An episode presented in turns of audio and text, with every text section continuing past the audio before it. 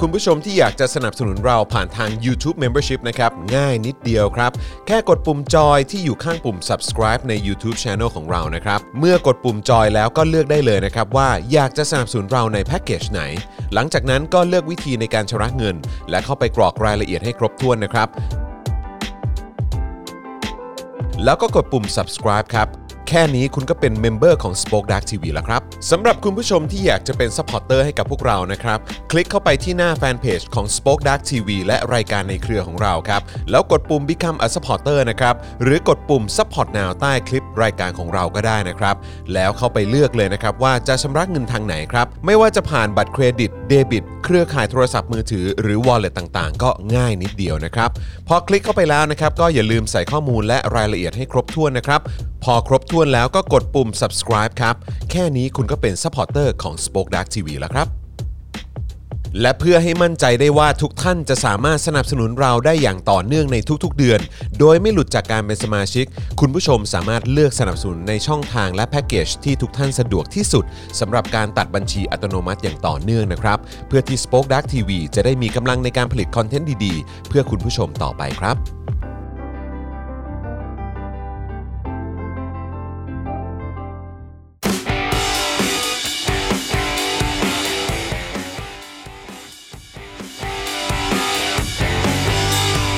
ต้อนรับคุณผู้ชมนะครับเข้าสู่ Daily Topics Exclusive ของเราในวันนี้นะครับอย่างที่หยอดคุณผู้ชมไว้นะครับตลอดสัปดาห์ที่ผ่านมานะครับว่าเราจะได้อยู่ใกล้ชิดนะครับกับแขกสุดพิเศษของเรา ใช่แล้ว นะครับเปิดมาตอนแรกก็บอกแล้วนะครับว่าเขาเป็นสาวกลิเวอร์พูล ใช่ เป็นเด็กหงส์ เป็นเด็กหงส์นะ อืมตอนนี้ผมโดนขนาบข้างด้วยเด็กหงส์นะครับ ใช่ครับ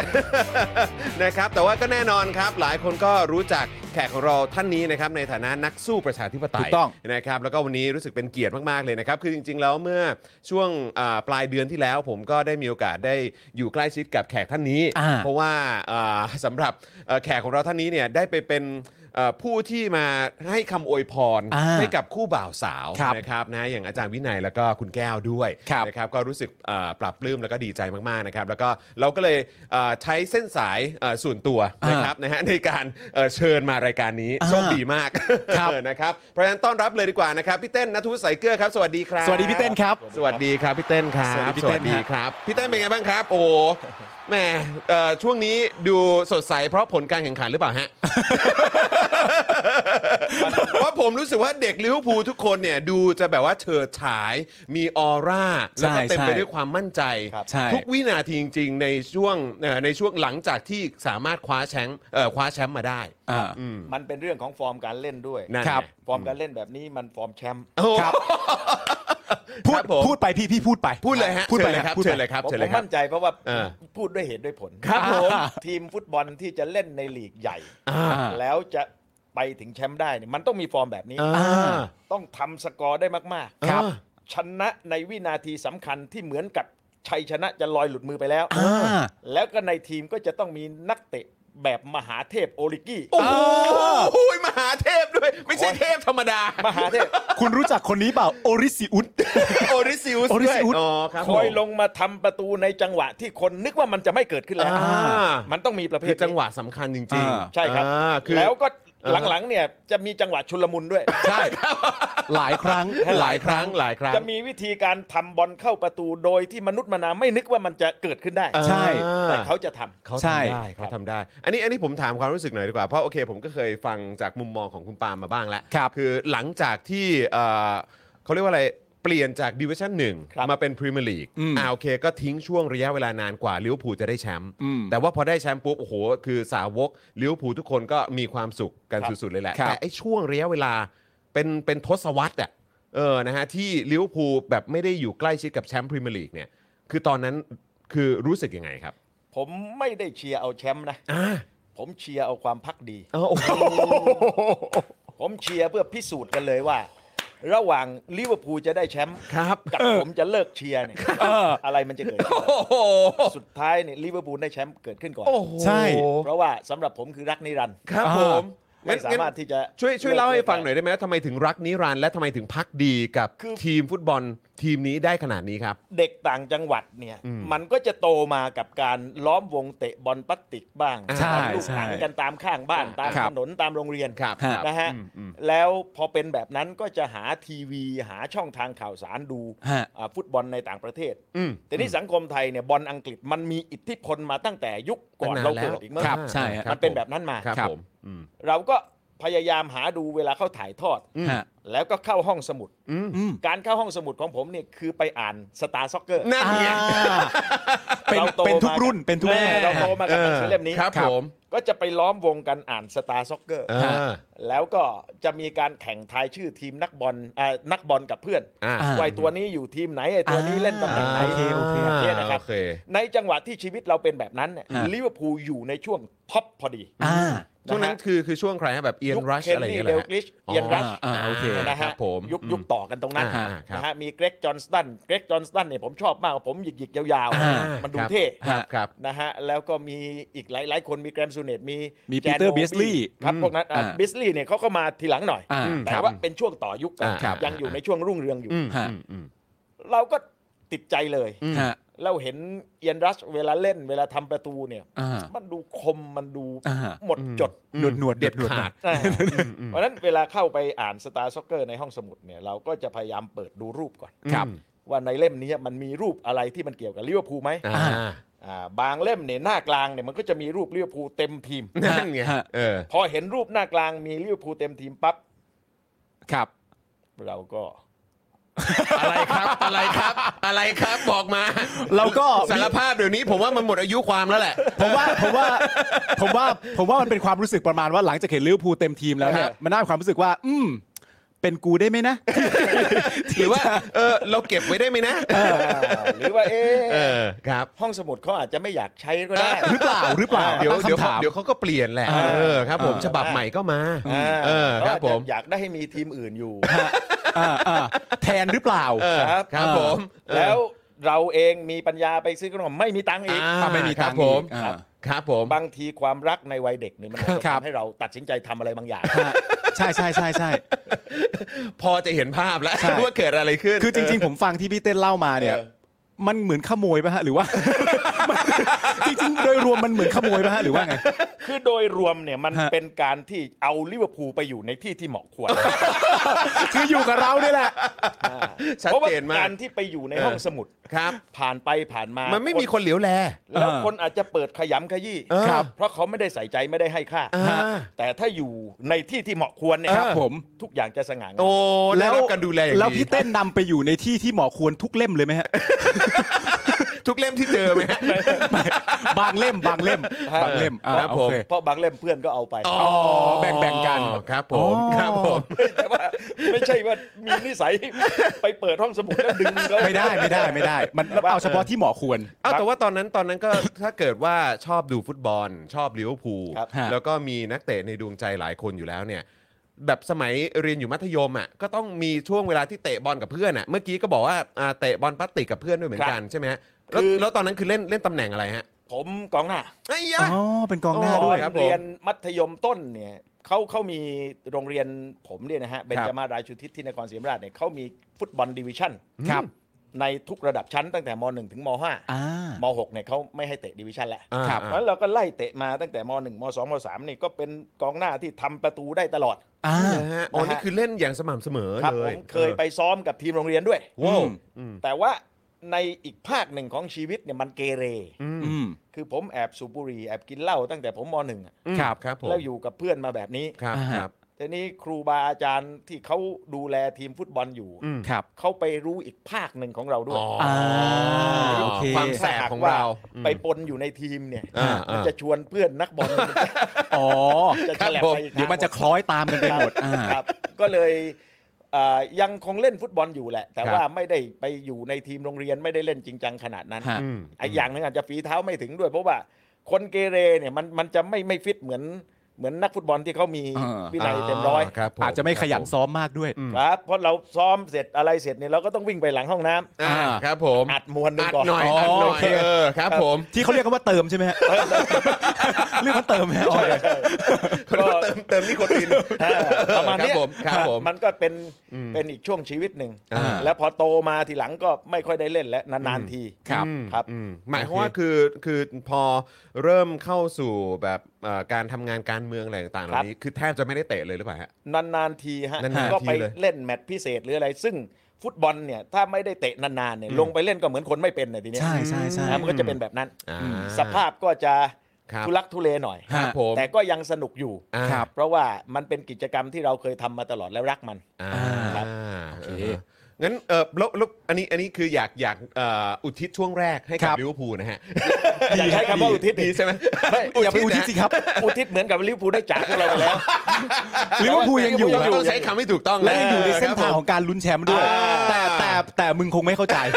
เฮ้ย กูเคยดับเบิลแชมป์นะ โอเค เอ ได้ อโอ้โห เออผมอยากถามพี่เต้นว่า อะไรครับ ปี อะไร ที่ ครับ ลิเวอร์พูลได้แชมป์อ่ะ เออ แล้วทีนี้เนี่ยเอ่อฟอร์มการเล่นต่างๆ นานารวมทั้งแต้มตอนท้ายมันก็ดีมาก แต่สุดท้ายมันจบที่ไม่ไร้พ่าย ครับ เออ รู้สึกน้อยใจไหมว่า เฮ้ยทำไมสุดท้ายเราเป็นแชมป์อย่างเดียวไม่พอควรจะไร้พ่ายด้วยสิ รู้สึกอะไรอย่างนั้นห ไม่แล้วคือจริง ๆ ฤดูกาลนั้นอ่ะ ดู อืม ทรงแล้วอ่ะ คือมันมีความเป็นไปได้สูงมากเลย ใช่ นะที่ลิเวอร์พูลจะแบบไร้พ่ายอ่ะ จริงๆ บางทีกีฬาเนี่ยมันบอกอะไรเราบางอย่างในชีวิตมันเป็นสัจธรรม ฮะ ว่าชีวิตนี้มันไม่ได้อะไรทุกอย่างพร้อม ๆ กันหรอก ถูกต้อง คุณรอแชมป์มา 30 ปีนะ อ่า แล้ววันหนึ่งที่คุณได้แชมป์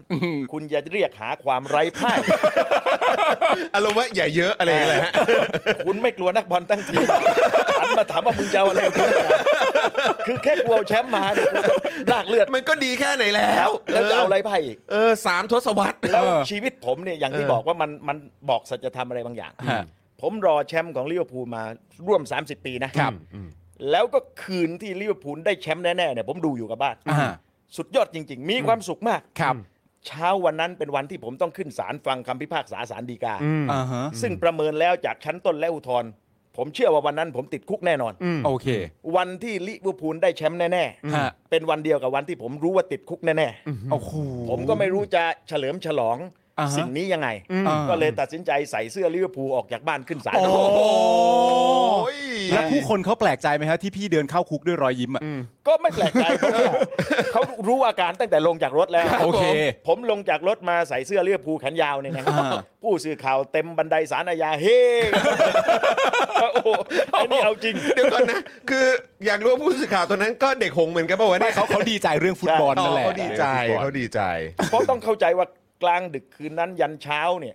มันเป็นบรรยากาศเฉลิมฉลองในโซเชียลเน็ตเวิร์ก ใช่ครับ โอ้โหถล่มทลายมาก อืมฮะ ของแฟนลิเวอร์พูล อ่า ครับ ครับผม แล้วก็ใส่เสื้อตัวนี้เข้าไปในเรือนจำวันออก ฮะ ก็ตัดสินใจใส่ออกมาอีก ใช่ ทีนี้มันก็จะมีเกร็ดนิดหนึ่ง ครับ ตรงที่ว่าไอ้วันที่จะออกเนี่ย ครับ คือตอนนั้นเนี่ยเอ่อคุณสรยุทธ์ ฮะ แก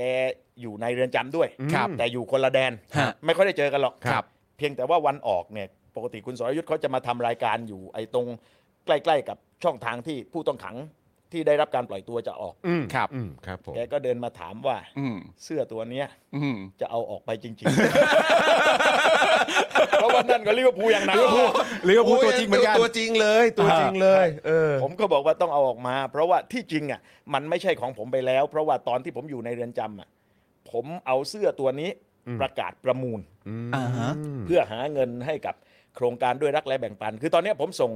อ่าลูกหลานที่เขาขาดแคลนเนี่ยเรียนหนังสืออยู่ 60 คน ครับ ก็ใช้เงินเทอมหนึ่งประมาณ 7 0 0 0 0นกว่าบาท ครับ ก็ได้จากการรับบริจาคโน่นนั่นนี่นี่แหละ ครับ ทีนี้พอติดคุกเนี่ยไอการหารับบริจาคมันมันขาดช่วง ฮะ เอาเสื้อตัวนั้นประมูล อ่า ก็มีคนเป็นเพื่อนนักเรียนผมเนี่ยประมูลแสนหนึ่ง อ่าฮะ แต่ว่าเขาประมูลเสร็จเขาบอกว่า ผมต้องใส่เสื้อตัวนี้ออกจากคุก อ๋อโ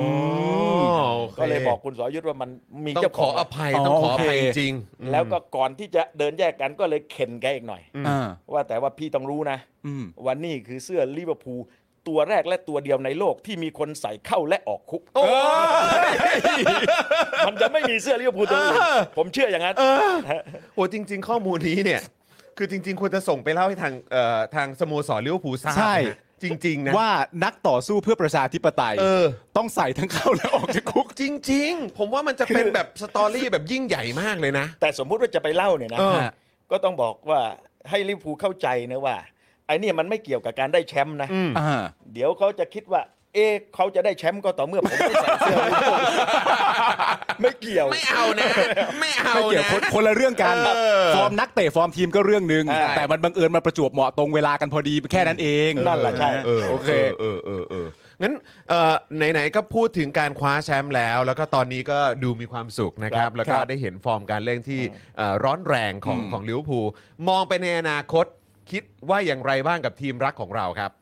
ผมคิดว่าในระยะอีก2อสมปีเนี้ก็คงจะมีการปรับทีมบ้าง ครับ เพราะว่าสภาพนักเตะแต่ละคนเนี่ยบางตำแหน่งเนี่ยก็อยู่ในช่วงที่เริ่มจะโรยแล้วล่ะ ฮะ อืม แต่ว่ายังเชื่อในฝีมืออ ม ยังเชื่อในวิสัยทัศน์และปรัชญาของเจอร์เกนคล็อปในการ อืม ทำทีม ครับ อืม ผมคิดว่าถ้ายังอยู่ในมือเจอร์เกนคล็อป ฮะ ภายใน 5 ปี 10 ปีนี้นะครับ ลิเวอร์พูลก็ยังรักษาทรงได้ อืม แล้วก็จะอยู่ในฐานะทีมลุ้นแชมป์หรือทีมแชมป์ต่อไปเรื่อย ครับ ในช่วงทศวรรษนี้ ใครใครดูดูแล้วจะเป็นคู่แข่งที่ที่จะต้องคอยจับตามองเป็นพิเศษบ้างครับ เอาเอาแบบสักสักสองสามทีมก็ได้ค บร รับ รดาทีมมีตังค์ทั้งหลายยังไงก็ ใช่ ประมาท ครับ ไม่ได้ นิวคาสเซิลเหรอครับ ไม่ใช่ ฮะตอนนี้ต้องใช้เวลา นิคสซินี่ยผมว่าอีก 2 ฤดูกาล อ้าวไม่แน่ใช่ไหม จะเห็ ฮะ น อ่า เพียงแต่ ครับผม ว่าตอนที่เขาเปลี่ยนทีมเป็นมหาเศรษฐีเนี่ย ครับ มันไม่ได้อยู่ในช่วงช็อปอย่าง อ่า จริงจัง โอเค รับผมครับ นัก ผม เตะเกรด A บวกเนี่ยเข้าทีมหลักหมดแล้ว อ่า อืม แต่ผมว่าอีก 2 ฤดูกาลเนี่ยเราจะเห็นความเปลี่ยนแปลง ถ้าหากว่าเจ้าของคนเดิมเขายังอยู่นะ อ่าอ่า แล้วเขาทุ่มเทกับมันจริง ครับผม ฮะ ๆ แต่ก่อนที่จะถึงวันนั้นเนี่ยผมว่าแมนซิตี้เชลซี อืม อันเนี้ยยังไงก็ประมาทเขาไม่ได้ ครับ อืมอืม แมนยูแม้ว่าจะลุ่มๆ ดอนๆ นะ ครับ แต่ผมเห็นผู้จัดการทีมคนใหม่ รับ ผม รัน เห็น นิก สิ่งที่เขาทำเมื่อวันก่อน ฮะ อืม อ่ะผมว่าวิธีคิดแบบเนี้ย ใช่ เป็นวิธีคิดที่จะทำทีมใหญ่ได้ ค คื รับ อราฟรังนิกเนี่ยเขาตัดสินใจเปลี่ยนผู้รักษาประตูสำรองอ่ะ ฮะ อืม ชื่ออะไร ทอมฮีตันหรืออะไรผม อืม โทษนะฮะถ้าจำผิด แต่ผู้รักษาประตูสำรองคนนี้เนี่ยอายุ 35 ปีกับ 200 กว่าวัน ครับ ไม่เคยลงสนามให้ชุดใหญ่ อืม แมนยูเลย ฮะ อยู่ๆผู้จัดการทีมที่เพิ่งมา ให้ลง ส่งตาคนเนี้ย อืม ลงในฐานะผู้รักษาประตูสำรอง อ่า แล้วเป็นการลงในการแข่งขันแชมเปี้ยนลีก อืม ซึ่งเขาไม่เคยลงสนามในฐานะเอ่อผู้รักษาประตูของลิเอ่อแมนยู อืม ในแชมเปี้ยนลีกมาเลย ครับ วิธีคิดแบบเนี้ยคือวิธีคิดการเรียกพลังในหัวใจคน อืม วิธีคิดแบบนี้คือการรีดเอาศักยภาพภายในของคนเนี่ยออกมา สร้างทีมสปิริตได้ อืม ม คือคุณต้องคิดว่า วินาทีที่ผู้รักษาประตูสำรองคนนั้นวิ่งลงสนามเนี่ย ฮะ หัวใจเขามันจะมี อืม พลังขนาดไหน อืม แล้วเพื่อนร่วมทีมที่อยู่ข้างใน อืม มันจะมีความสุข อืม มันจะมีพลังร่วม ฮึกเหิม ขึ้นน่ะ อืม มันเป็นทีมสปิริตขนาดไหน อืมอืมอืม เพราะฉะนั้นสิ่งที่ราฟรังนิกทำวันนั้นน่ะ อืม ผมว่าจะทำให้แมนยูเป็นทีมที่ประมาทไม่ได้ อืม อาจจะเป็นทีมที่ตามลิเวอร์พูลมาติดๆในทุกฤดูกาล อืม ครับผม แต่ว่าอันนี้คือเขาเขาเป็นแบบเออเขาเรียกว่าอะไรแบบ ชั่วคราว อ๋ออันนี้ ชั่ ชั่ ว ว คราว แค่แค่แค่ชั่วคราวนะคงคงไม่ได้เป็นถาวร ราฟรังนิกไม่ไม่แน่ใจนะ ผมไม่ได้ตามละเอียดนะมัน ฮะ มันจริง ๆ เป็นเรื่องข้างบ้านไม่ใช่เรื่องบ้าน ใช่ใช่ใช่ บ้าน เออ ผมมันอยู่ที่ลิเวอร์พูลนะ มันเป็นเรื่องคนละเมืองฮะ ใช่ใช่ ครับผม ใช่แต่ว่า เรื่องคนละเมือง สิ่งอย่างที่บอกว่าสิ่งที่เขาทำอ่ะ ครับ ผมว่าอันเนี้ย อ่า ถ้าหากว่าเขาใช้สิ่งนี้ไปเรื่อยๆเนี่ย ครับ คือศักยภาพนักเตะของแมนยูก็ไม่ใช่ว่าด้อยๆนะ ดีเลยแหละครับ แต่ว่ามันเป็นไม่รู้แหละเป็นปัญหาทีมสปิริตเป็นปัญหาของการที่จะบริหารหัวใจ ฮะ ให้ทุ่มเทผลงานออกมาในสนามได้มากน้อยแค่ไหนหรือเปล่าผม ครั ไม่ บ รู้ อืม อ่า จิตวิทยาเนอะอันนี้ สำคัญสำคัญนะครับ การดูแลคนหมู่มาก ก็คุณดูวันที่เจอร์เกนคล็อปมาถึงแอนฟิลด์ ฮะ มาเป็นผู้จัดการทีมลิเวอร์พูล ครับ คือความเป็นเขาเนี่ย อืม มันกุนซือเฮฟวี่เมทัลนะครับ อืม เวลาได้ประตูเวลาอะไรต่ออะไรสิ่งที่เขาแสดงออก อืม นั่นเป็นพลังที่ส่งไปถึงนักฟุตบอลในสนาม ครับ แล้ แล้ว ว เป็ เป็น น ที่ พ แบบ ลัง ว่าเขา นั่นนะฮะ เวลายิงได้ แล้วเป็นพลังที่ส่งไปถึงกองเชียร์ ใช่ เป็นพลังที่ปลุกจิตวิญญาณของทีมขึ้นมา ฮะ นะฮะซึ่งผมคิดว่าผู้จัดการคนใหม่ของแมนยูกำลังทำสิ่งนั้นอยู่เหมือนกัน อืมน่าสนใจน่าสนใจนะค คื รั อจริง ๆ ต้องบอกเป็นเกร็ดความรู้ว่าผมได้คุยกับแฟนแมนเชสเตอร์ยูไนเต็ดเนี่ยหลายคน ก่อนที่เจเกนคล็อปจะมาที่ลิเวอร์พูลเนี่ยผู้จัดการทีมที่แมนยูอยากได้ ก็คือเจเกนคล็อปเนี่ยแหละ ในช่วงนั้น โอ้โห แต่ว่าเจเกนคล็อปเขาก็เอ่อเลือกที่จะอยู่ในบรรยากาศและสภาพทีมที่มันเพอร์เฟกกว่า โอ้โหตัดตัดมาที่พี่เต้นก็อืมโอเคป้ามึงอย่าพูดอะไรก็แล้วแต่มึงอ่ะ บางทีเวลาเราไปเจอความจริงที่มันเป็นสัจจะนิรันดร์เนี่ย ใช่ฮะ เราไม่สามารถจะโต้แย้งอะไรได้ ใช่ไหม โอ้โเถียงไม่ได้เลย นี่ไง ได้แต่ซัพพอร์ตซึ่งกันและกัน ครับผม อยู่ในมวลนี้รู้สึกไงบ้าง เออคุณรู้สึกกูโดน บีบอัดด้วยอะไรสักอย่าง แล้วแล้วเราก็อำมหิตพออ อ่า ที่ไม่พูดถึงอาร์เซนอลของจอห์นเลยนะ ไม่ไม่เป็นไรฮะ ออ ไม่เป็นไร คือช่วงนี้อย่าเพิ่ง เราโหดร้ายมาก พูดเลยครับ ช่วงนี้อย่า ใช่ เพิ่งพูดเลยครับ เออ นะฮะ ช่วงนี้ผมยอมรับความเป็นจริง เรากำลังพูดถึงทีมฟุตบอลหรือคุกกี้ครับ เอาอันนี้อันนี้เป็นทีมฟุตบอลที่มีฟอร์มการเล่นคล้ายๆคุกกี้ฮะประมาณนั้นมันจะหวานๆน่ารักน่ารักหน่อย เออ เนื้อจอนเนื้อ เออ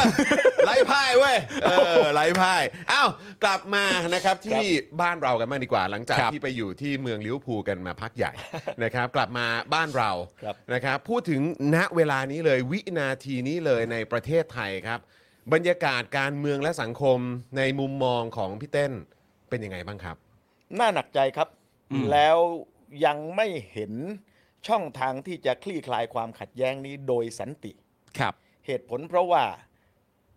ความเปลี่ยนแปลงในสังคมเนี่ยมันปรากฏสัญญาณชัดมากแล้ว ครับ และผมเชื่อว่าไม่มีใครที่จะขวางพลังของความเปลี่ยนแปลงนี้ได้ในที่สุด อืม ทีนี้แทนที่จะพยายามทำความเข้าใจ ครับ พยายามที่จะเรียนรู้แล้วประคับประคองให้เกิดความเปลี่ยนแปลงไปด้วยกัน อืม กลับเป็นว่ามีการใช้อำนาจ ใช้กำลังใช้ความรุนแรงสกัดกั้น อืม ขัดขวาง ฮะ หรือทำร้ายต่อพลังของความเปลี่ยนแปลงนี้ ซึ่งถ้าเราดูในหลาย ๆ สังคมปรากฏการณ์แบบเนี้ย ครับ มันสุ่มเสี่ยงจะเกิดวิกฤตใหญ่ อืม แล้วก็มันสุ่มเสี่ยงที่อาจจะเกิดความสูญเสีย ฮะ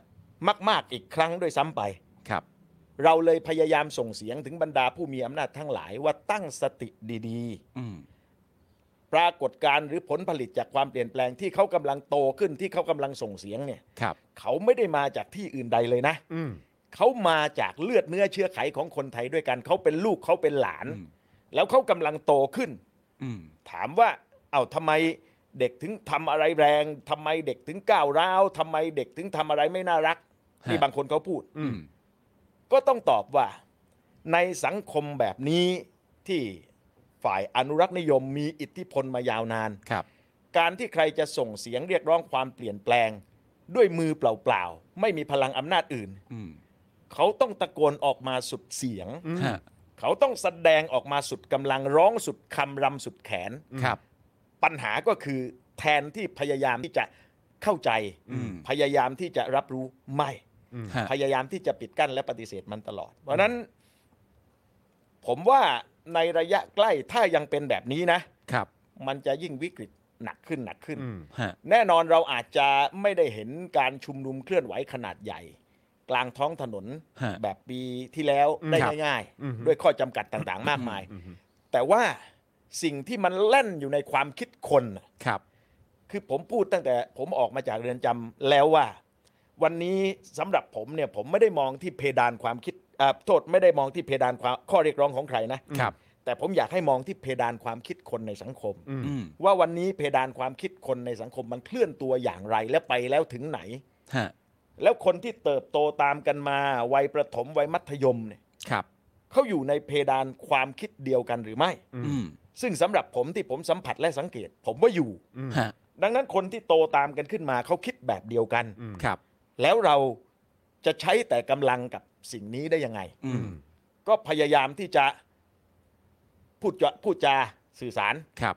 แต่ว่าไม่มีสัญญาณตอบรับ อืม จากเลขหมายที่ท่านเรียก แล้วก็มีแต่สิ่งที่เนี่ย เราเห็นเขาจับเด็กไปขัง เราเห็นเขาไล่ทุบไล่ตี อืม ล่าสุดก็ไม่ใช่เฉพาะความเคลื่อนไหวเรียกร้องของเยาวชนแล้วนะ ครับ ไปถึงว่าชาวบ้านมากัน 3 4 0 คน ครับ อยากจะนะ ฮะ ก็เจอในลักษณะที่คล้าย ๆ กัน ครับ ผมว่าสังคมที่เป็นแบบนี้ ไม่พยายามผ่อนคลาย ไม่พยายามหาช่องระบายให้กันเลย ฮะ เดี๋ยวมันจะระเบิด ครับ น่าน่าห่วง ซึ่งซึ่งตัวความเปลี่ยนแปลงที่พี่เต้นว่าเนี่ยการเปลี่ยนแปลงมันสามารถจะถ้าจะเกิดขึ้นพร้อม ๆ กันได้เนี่ยมันน่าจะมาจากการรับฟังกันซึ่งกันและกันก่อน ต้องครับ ซึ่งผมก็เลยอยากถามพี่เต้นว่าผมเคยฟังคำสัมภาษณ์ของพี่เต้น เรื่องเกี่ยวกับแบบถ้านายกคนนี้ออกไปแล้วขั้นตอนการไปต่อของประเทศไทยการจัดการปัญหาโควิดจะเป็นยังไงต่อเนี่ยพี่เต้นก็เคยสัมภาษณ์ในรายการหนึ่งแล้วก็อธิบายตามความคิดของพี่เต้น ครับ ว่ามันควรจะเป็นยังไง ซึ่งก็ละเอียดดี สิ่งที่ผมสนใจก็คือว่าตอนท้ายของการตอบเนี่ยพี่เต้นบอกว่าแต่ถ้าใครมีไอเดียที่ดีกว่านี้ หรือคมกว่านี้เอาตามนั้นได้เลยครับ ผมก็เลยอยากรู้ว่าความคิดอย่างเงี้ยมันมันคือยังไงฮะทั้งทั้งที่เราก็คิดถี่ถ้วนแล้ว แต่เราก็ยังเปิดกว้างพอที่จะรับฟังคนอื่นได้อีกด้วย มันมาจากประสบการณ์ที่ผม ต่อสู้มานี่แหละ ครับ ว่าในขบวนการต่อสู้ ฮะ หรือนอกขบวนการก็ตาม ครับ มันอาจจะมีวิธีคิด มันอาจจะมีข้อเสนอที่มันตรงสถานการณ์กว่า ครับ ที่มันยังคงถูกต้องด้วยหลักการ ฮะ แล้วก็แหลมคมในการแก้ปัญหายิ่งกว่า อืม เพียงแต่ว่าพื้นที่ของการแสดงออกเหล่านั้นเนี่ยมันยังเบากว่าคนที่อยู่ในขบวนใหญ่ของการเรียกร้อง อ่า เวลาเราเคลื่อนกันในนามนปช ครับ นเสื้อแดงเมื่อปี 5253เนี่ย ครับ เสียงเรียกร้องจากเวทีชุมนุมใหญ่เนี่ยมันกลายเป็นเสียงหลัก อืม แต่ว่าขณะเดียวกันเนี่ยรอบๆเวที หรือในบริบทต่างๆ ของสังคมเนี่ยมันอาจจะมีข้อเรียกร้องหรือข้อเสนออื่น ๆด้วย ครับ แต่วันนั้นน่ะไม่ค่อยได้หยิบยกกันขึ้นมาพูดถึง ฮะ เวทีใหญ่ขบวนใหญ่ประกาศยังไง ก็ต้องเป็นแบบนั้น อืม ต้องจบอย่างนั้น อืม ทีนี้เวลาผ่านมาเรื่อยๆ ผมคิดว่าความขัดแย้งทางการเมืองในสังคมไทย มันมีความสลับซับซ้อนในตัวของมันเอง ฮะ ข้อเสนอที่จะแก้ปัญหาหรือออกจากวิกฤต ก็มีความแตกต่าง มีลักษณะเฉพาะของแต่ละกลุ่ม ฮะ แต่ละวิธีคิด ครับ ดังนั้นถ้าเราออกมายืนในสนามต่อสู้ ฮะ เราอาจจะเสนอโมเดลหนึ่งในการแก้ปัญหา ครับ แต่ก็อย่าไปเอาเป็นเอาตาย ว่าต้องเป็นอย่างที่เราเรียกร้องเท่านั้น ฮะ ผิดจากนี้ไม่ได้ อืม ถ้าผิดจากนี้แล้วเราไปยอมรับแสดงว่าเราเสียจุดยืน อ่า แสดงว่าเราทิ้งหลักการทิ้งตัวตนของการต่อสู้ ฮะ ผมว่าเราไม่ควรคิดแบบนั้น อืม ผมคิดว่าการปลุกให้คนทั้งสังคมอะตื่นขึ้นมาเห็นความขัดแย้ง แล้วพยายามที่จะหาทางออกด้วยกัน ฮะ แล้วช่วยกันคิดวิธีการที่จะแก้ไขสิ่งนี้ได้ อืม ผมว่าพื้นที่ตรงเนี้ยเป็นของทุกคน คนที่ยืนบนถนนก็ไม่มีเอกสิทธิ์เหนือคนที่ยังไม่ได้ออกมา อืม ว่า เฮ้ย ถ้าฉันออกมายืนกันแล้ว ข้อเสนอของฉันเท่านั้น อืม ที่จะต้องเป็นข้อเสนอสูงสุด อืม เมื่อใดก็ตามคุณยังไม่ได้ออกมาสู้ คุณไม่มีสิทธิ์เสนออะไร อ่า ไม่ใช่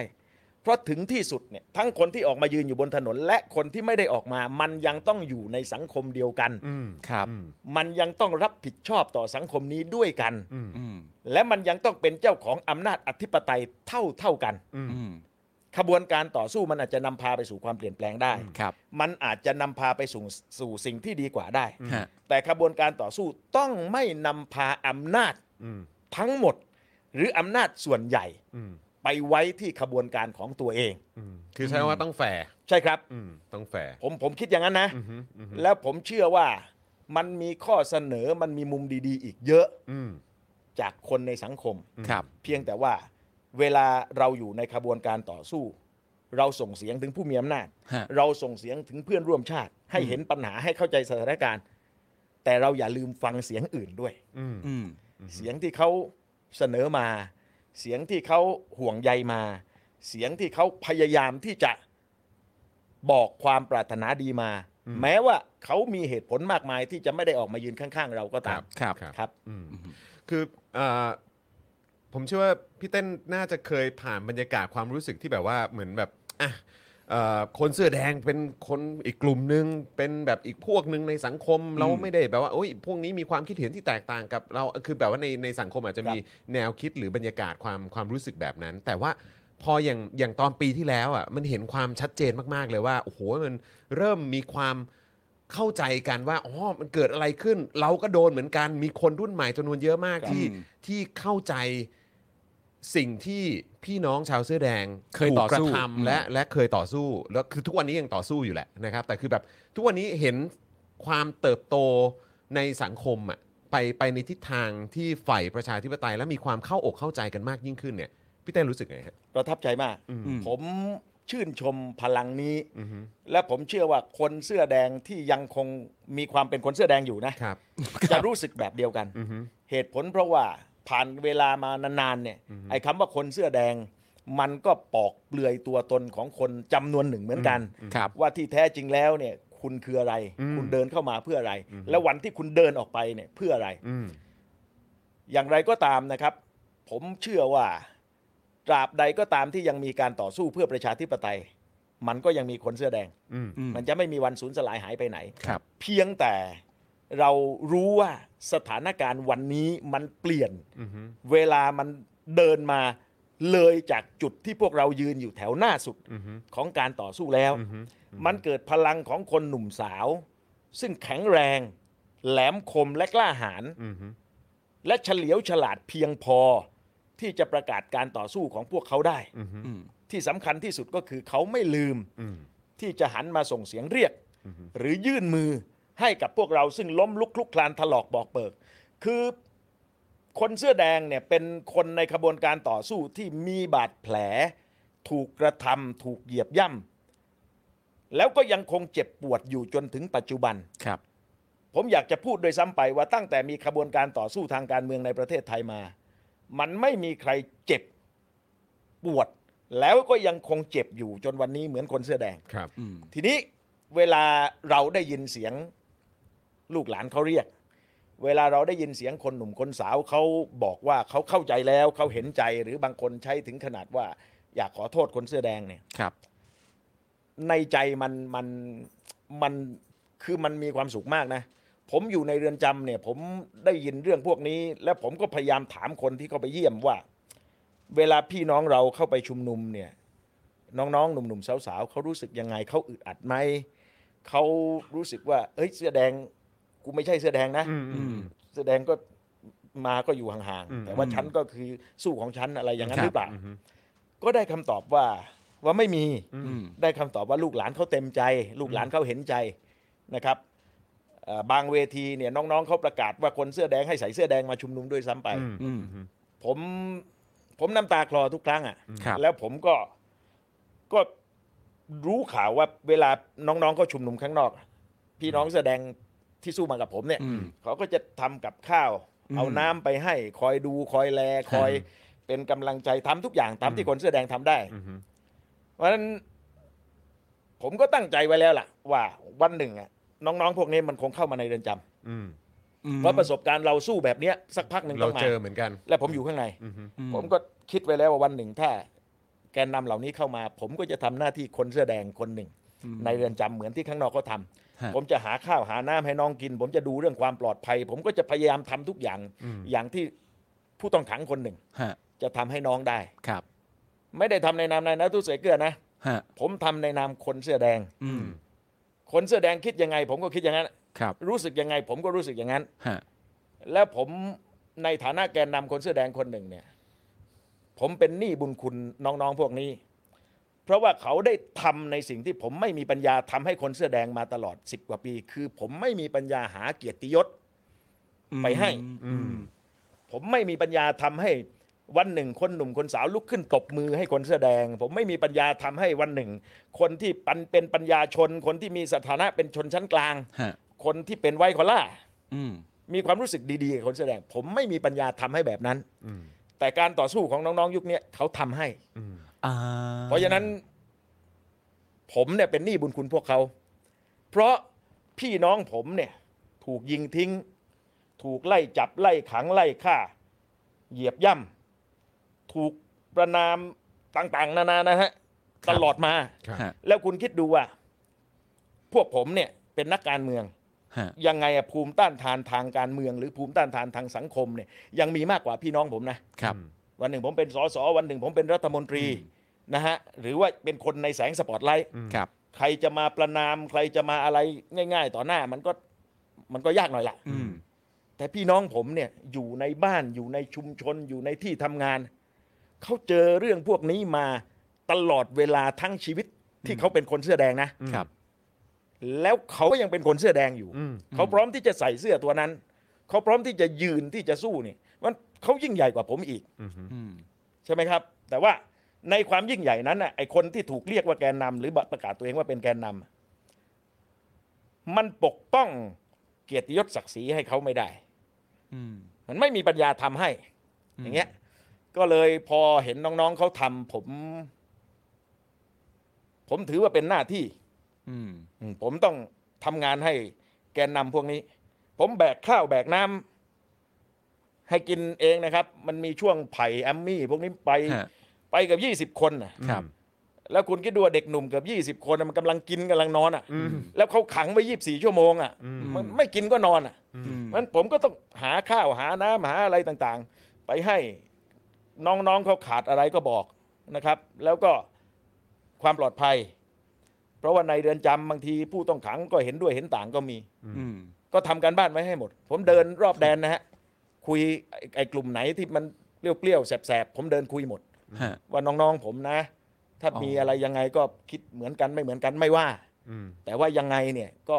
ช่วยดูแลน้องๆผมด้วย อืม ก็ก็ให้เห็นเห็นเห็นในพวกเนี้ยก็ให้ให้เห็นเหมือนผมผมเดินนี่แหละ อืม อืม เพราะว่าผมไปอยู่ในเรือนจำเราก็เราก็เป็นคนคบคนอ่ะ ครับ มันก็จะอยู่กับผู้ต้องขังทั่วๆไปแบบสนิทสนม อืม เราแทนตัวว่าพี่ ครับ แต่พวกนั้นมันเรียกอานี่ก็เป็นเรื่องไม่พอใจกั นอยู่ แต่อาจจะไม่ใช่เรื่องใหญ่ แต่ว่า อ่ะโอเคโอเคพอหยวนหยวนได้ ก็ไปทำการบ้านให้ ครับ ให้หมด ฮะ ในฐานะคนเสื้อแดง อืม อืม เอ่อผมก็บอกพวกน้องๆว่าเฮ้ยน้องไม่ต้องมารู้สึกอะไรกับพี่นะ อืม เพราะนี่คือคนเสื้อแดง อืม อืม ทำ อืม แล้วเป็นหน้าที่ของเรา อืม อืม เราจะถูกใครเขาว่าอะไรยังไงก็ตามนะ ฮะ แต่เรารู้ว่าอะไรมันถูกมันผิด อืม เรารู้ว่าอะไรมันจะดีกับประเทศ อืม เรารู้ว่าอะไรมันจะดีกว่ากับประชาชน ครับ และเรารู้ว่าสิ่งที่พวกเขาสู้อยู่ ฮะ กว่าดอกผลที่จะเป็นผลประโยชน์ทางการเมืองตกถึงมือพวกเขาเนี่ยอีกนาน ฮะ คือพวกผมเนี่ยเขาก็บอกว่า ไอ้พวกนี้สู้เพื่อตำแหน่ง อืม ไอ้พวกนี้สู้เพื่อผลประโยชน์โน่นนั้นนี่ อืม สู้แล้วก็มึงก็เป็นสสสู้แล้วมึงก็เป็นรัฐมนตรี อืม ซึ่งที่จริงอันนี้ก็ไม่ค่อยแฟร์กับผมเท่าไหร่นะ เพราะว่าผมเป็นผู้สมัครสสมาก่อน อืมอืม คือผมอยู่ในพักไทยรักไทยมาก่อน อืม แล้วมันถูกยึดอำนาจ ฮะ อืม และผมก็มาต่อต้านการยึดอำนาจ จนมีการเลือกตั้ง ผมจะไปไหนอะผมก็ลงเลือกตั้ง ครับ มันเป็นแบบนี้ ฮะ แต่น้องๆกลุ่มเนี้ยเขายังอยู่ในวัยเรียน อืม เขายังไม่มีสิทธิ์ที่จะไปเสนอตัวให้ประชาชนเลือก ครับ เขาทำได้เพียงแค่เลือกวิชาเรียน อืม ว่าจะเรียนอะไร อืม จะใช้ชีวิตในรั้วมหาวิทยาลัยแบบไหน เท่านั้นเอง ฮะ แต่ว่าสิ่งที่เขาถูกกระทำอ่ะมันหนัก อืม ผมว่าเดี๋ยวนี้พอมาถึงวันนี้นะบางคนโดนอ่ะ ผมว่าไม่ต่างกับที่ผมโดนแล้วอ่ะ อืม อืม มันเหลือยังเหลืออย่างเดียวก็คือ คือไม่ถูกเขาเอาปืนเอาสไนเปอร์มาไล่ยิงกลางถนน อืม ฮะ นอกนั้นผมว่าไอ้น้องๆหลายคนน่ะ อืม เจอครบแล้วนะ อืม แล้วทำท่าจะเจอหนักขึ้นเรื่อย อืม ๆ เหล่านี้ครับก็เป็นสิ่งที่สิ่งที่พยายามที่จะให้กำลังใจ แล้วก็พยายามที่จะทำตัวให้เป็นประโยชน์เท่าที่จะทำได้ ฮะ สำหรับการต่อสู้ของพวกเขา อืม แล้วก็ไม่ต้องห่วงนะครับ ว่าผมจะอะไรเดี๋ยวนี้เขาเรียกว่าหิวแสง หรือว่าหาซีนบอกว่าโอ้ยโหนเด็กหรืออะไร อืม ไม่มีให้ตายเถอะ ฮะ คนพันผมเนี่ยผมผมเป็นของผมอย่างนี้ อืม เมื่อไหร่ที่ผมต้องออกไปแสดงบนเวที ฮะ ผมก็ทำ ครับ เมื่อไหร่ที่ไม่ได้ไปยืนอยู่ตรงนั้น ฮะ ผมก็ทำในสิ่งที่ผมคิดว่าต้องทำ อืม อืม แล้วก็ไม่ได้เร่หาแสงอะไรใด อืม อืม ๆ ออกมาจากเรือนจำน่ะก็มีหลายสื่อหลายอะไรเขาชวนคุย ครับ ทีนี้ผมก็ด้วยความเกรงใจคนเนี่ยผมก็คุยได้แต่ว่าพอจนถึงระยะหนึ่งเขาติดต่อมาอีกผมบอกขอโทษเถอะ อืม อืม พี่พูดเยอะไปแล้ว อืม อืม ก็พี่ไม่ควรจะเป็นคนที่พูดกับทุกวันทุกช่อง อืมอืม มันไม่ไม่ควรแบบนั้น ฮะ อืมอืม ก็ถอยตัวเองออกมา ครับ พยายามจะออกไปช่วยตอนคาร์ม็อบบอกรายจุดเขาอยากทำที่อโศกก็ก็เอาก็ทำ ฮะ ก็พบว่าคาร์ม็อบเนี่ยเห็นพลังคน ที่อโศกเนี่ยมันไปยากเพราะว่ามันเป็นสถานการณ์โควิด อืม อืม คือผมอยู่กับม็อบมามานานนะ ครับ ปกติเวลาผมทำม็อบเนี่ยอย่างน้อยๆ คนสิบคน ฮะ เป็นตายยังไงก็ต้องเห็นหน้า อืม อืม วันแรกที่อโศกไม่เห็น อืม อืม ไม่เห็นผมก็ทำโพลเลย ก็บางทีก็แฟนผมโทรคุยกับเขาบ้าง บางทีก็พวกน้องๆเก่าๆผมเนี่ย ฮะ ถามคนเหล่านี้อ้อมๆว่า เอ๊ะ วันอโศกวันนั้นไม่เห็นนี่ อืม สิบคนทั้งสิบคนเขาบอกว่าสถานการณ์โควิดเนี่ยเขาไม่กล้าไป อืมชัดเจนเนาะ บางคนเขาอายุเยอะ อืม บางคนอายุยังพอไหว แต่ที่บ้านพ่อแม่สูงอายุ อืม ครับ กลัวว่ามาม็อบแล้วมันกลับไปแล้วมันมันลำบาก ครับ แต่ถ้าเป็นคาร์ม็อบเขาอยู่ในรถ อืม เคลื่อนที่ตลอดเวลา อืม เขาสะดวกใจกว่า อืม อ่า อย่างเงี้ยหลังๆก็เลยก็เลยไม่ได้ออกไปทำกิจกรรมอีก อืม ฮะ อืม แต่ไม่ได้หนีไปไหนอะ อืม ครับ ก็ยังอยู่ให้กำลังใจพวกน้องๆอยู่ อืม แล้วก็รับผิดชอบต่อคำพูด ฮะ ที่บอกว่าผมเคียงข้างคนหนุ่มสาวเหล่านี้ ก็มีฝ่ายอำนาจมาวอแวร์มาอะไรกับผมอยู่เรื่อยๆล่ะ อืม พยายามมาพูดมาคุยมานนนั่นนี่ อืม นะฮะคือจะบอกว่ามาสร้างแรงเสียดทานหรืออะไรก็ได้ แต่ว่าสำหรับผมมันผมเฉยๆอะ ฮะ แล้วก็หลังๆก็เงียบไปแล้วผมบอกผมบอกอย่ามายุ่งกับผมเลยคือผมก็คือเป็นผมแบบนี้ ฮะ คุณจะมาทำอะไรกับผม ผมก็อย่างเงี้ย อืม เออก็ก็หายไป คือคือจริง ๆ แล้วโอเคอ่าผมรู้สึกว่ามันมีหนึ่งหนึ่งประเด็นก็คือว่าสิ่งที่เอ่อชาวเสื้อแดงถูกกระทำเนี่ย อืม เอ่อที่พี่เต้นบอกเมื่อสักครู่นี้ก็คือว่าน้องๆ กลุ่มคนรุ่นใหม่เนี่ยก็เจอมาครบแล้วแหละ อืม จากเท่าที่เห็นเนี่ย ครับ คืออาจจะเอ่อที่ที่ยังไม่ได้เจอคือการถูก ยิงกลางเมืองและ ครับ ใช้สไนเปอร์ยิงอะไรแบบนี้ ซึ่งซึ่ง นะครับ ภาวนาตลอดว่าอย่า เใช่อย่า ครับ อย่าให้ อเกิย่าอย่า ขึ้น เด็ดขาด แต่ว่ามันก็เป็นหนึ่งอย่างที่แสดงให้เห็นว่า เหตุการณ์แบบนี้ภายใต้การปกครองและการใช้อำนาจแบบนี้เนี่ยมันเกิดขึ้นได้กับทุกคนในสังคมเลยนะ ครับ มันไม่ได้จำเป็นว่าจะต้องเป็นเฉพาะชาวพี่น้องชาวเสื้อแดงเท่านั้น แต่ว่าจะเป็นเด็กรุ่นใหม่ เด็กเพิ่งเด็กที่กำลังเรียนอยู่ คนรุ่นใหม่ที่ที่ออกมาลุกเพื่อต่อสู้เพื่อประชาธิปไตยก็สามารถโดนได้ด้วยเหมือนกัน ผมมองอีกมุมหนึ่ง ผมว่านี่คือเครื่องมือเดียว ครับ ของฝ่ายอำนาจนิยม อืม ฝ่ายอนุรักษนิยมที่จะใช้ทำลายขบวนการต่อสู้เพื่อประชาธิปไตย อืม คือคุณต้องกดต้องเหยียด อืม ต้องทำลายคุณค่า ฮะ พวกเขาจะไม่มีทางยอมรับ ว่าพลังนี้คือพลังต่อสู้เพื่อประชาธิปไตย ฮะ พวกเขาจะไม่มีทางยอมรับว่าสิ่งที่คนกลุ่มนี้พูดออกมา เป็นเรื่องหลักการ ฮะ มันต้องเป็นเรื่องทำลายชาติบ้านเมือง อืม ต้องเป็นเรื่องล้มเจ้าล้มสถาบัน อืม ต้องเป็นเรื่องรับจ้าง อืม ต้องเป็นเรื่องมีเงินต่างประเทศไหลเข้ามา ต้องเป็นเรื่องการ เออ โดนล้างสมอง มีท่อน้ำเลี้ยงอะไรมาด้วย ใช่ครับ เพราะตราบใดก็ตามถ้าเกิดเขายอมรับว่า ขบวนการต่อสู้เหล่านี้เป็นขบวนการต่อสู้เพื่อประชาธิปไตย และบริสุทธิ์ ครับ ฮะ แสดงว่าเขาไม่ใช่ อืม อืม มันจะเกิดสภาพนั้นทันที อืม เพราะฉะนั้นนี่จึงเป็นเครื่องมือเดียว ใครองค์กรไหนก็ตามออกมาสู้ แบบที่น้องๆเขาทำกันอยู่ ฮะ ก็จะเจอแบบเดียวกัน อืม อืม ดีๆ อยู่นี่แหละ ฮะ แต่พอประกาศตัวมายืนข้างเนี้ย ฮะ ชั่วทันที ทันทีเลยครับ ซึ่งมันเป็นการเหมือนแกล้งไม่เชื่อหรือเปล่าฮะแกล้งไม่เชื่อในเหตุผลที่พวกเขาออกมา มันเป็นอย่างนั้นไหมว่าแกล้งไม่เชื่อว่าเขาออกมาเพื่อเรียกร้องประชาธิปไตย แต่ต้องแกล้งไม่เชื่อพวกเขาและดันให้เป็นเป็นอีกรูปแบบหนึ่ง คือผมคิดว่าก่อนที่จะแกล้งไม่เชื่อเนี่ย ฮะ คนอีกซีกหนึ่งอะเขาย้อมความคิดตัวเอง อืม จนเชื่อตายไปเลยนะ คือไม่ต้องแกล้ง ครับ โอเค เชื่อตายไปเลยว่า สิ่งที่เขาเป็นกันอยู่บ้านเมืองมันเป็นเนี่ยมันถูกต้อง ฮะ ดีงาม ดีแล้ว แล้วทุกคนได้ประโยชน์ อืม มีแต่พวกชั่วชั่วๆพวกไม่รู้การศึกษา พวกรับจ้างมา อืม พวกหัวรุนแรงอยากดัง อืม อะไรก็ตามแหละ ที่จะไม่ อ้พวกนี้เท่านั้น พึงพอใจ แหละที่จะมาสร้างปัญหา อืม ดังนั้นพอความคิดตัวเองถูกย้อมชนิดนั้นแล้วเนี่ย ฮะ กว่าจะกระเทาะออก กว่าจะเปลี่ยนเนี่ย ฮะ มันถึงต้องใช้เวลา เดี๋ยวนี้เราจึงเห็นคนที่อยู่อีกฝ่ายหนึ่งหลาย ๆ คน ครับ เขาก็เปลี่ยนความคิด ฮะ เขาก็พยายามประกาศตัว หลายคนพยายามพิสูจน์ตัวเอง ซึ่งส่วนตัวผมเนี่ยผมเห็นว่าเปิดรับทุกคนเถอะ ครับ เราอย่าไปผลักไส เราอย่าไปปฏิเสธพวกเขาเลย ฮะ ตั้งข้อสังเกตนะได้ อืม ว่าใช่ไหมวะ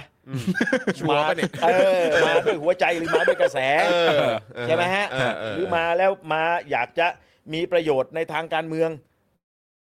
ครับ อันนี้ไม่มีปัญหา อืม เพราะเป็นเรื่องที่คนที่เขาย้ายข้างมาเขาต้องพิสูจน์ตัวเอง อืม ครับ แต่ว่าอย่าถึงขนาดผลักไสไล่ส่งกันเลย อืม สังคมนี้มันก็อยู่กันแค่นี้แหละ ฮะ แล้วก็ไม่ว่าเราจะเปลี่ยนแปลงบ้านเมืองไปอย่างไรก็ตามนะครับ ครับ คนที่คิดอีกแบบหนึ่งไม่มีทางหมดไปจากประเทศ อืม ฮะ มันก็ยังมีอยู่นะ ครับ คือต่อให้บ้านเมืองเป็นประชาธิปไตยอย่างที่ขบวนการต่อสู้ต้องการแล้วร้อยเปอร์เซ็นต์นะค ครั รับบ ไอคนที่คิดอีกแบบ มั เนี่ น ย ก็ยังมีอยู่ ก็ยัง มีอยู่ครับ ฮะ หรือต่อให้นะ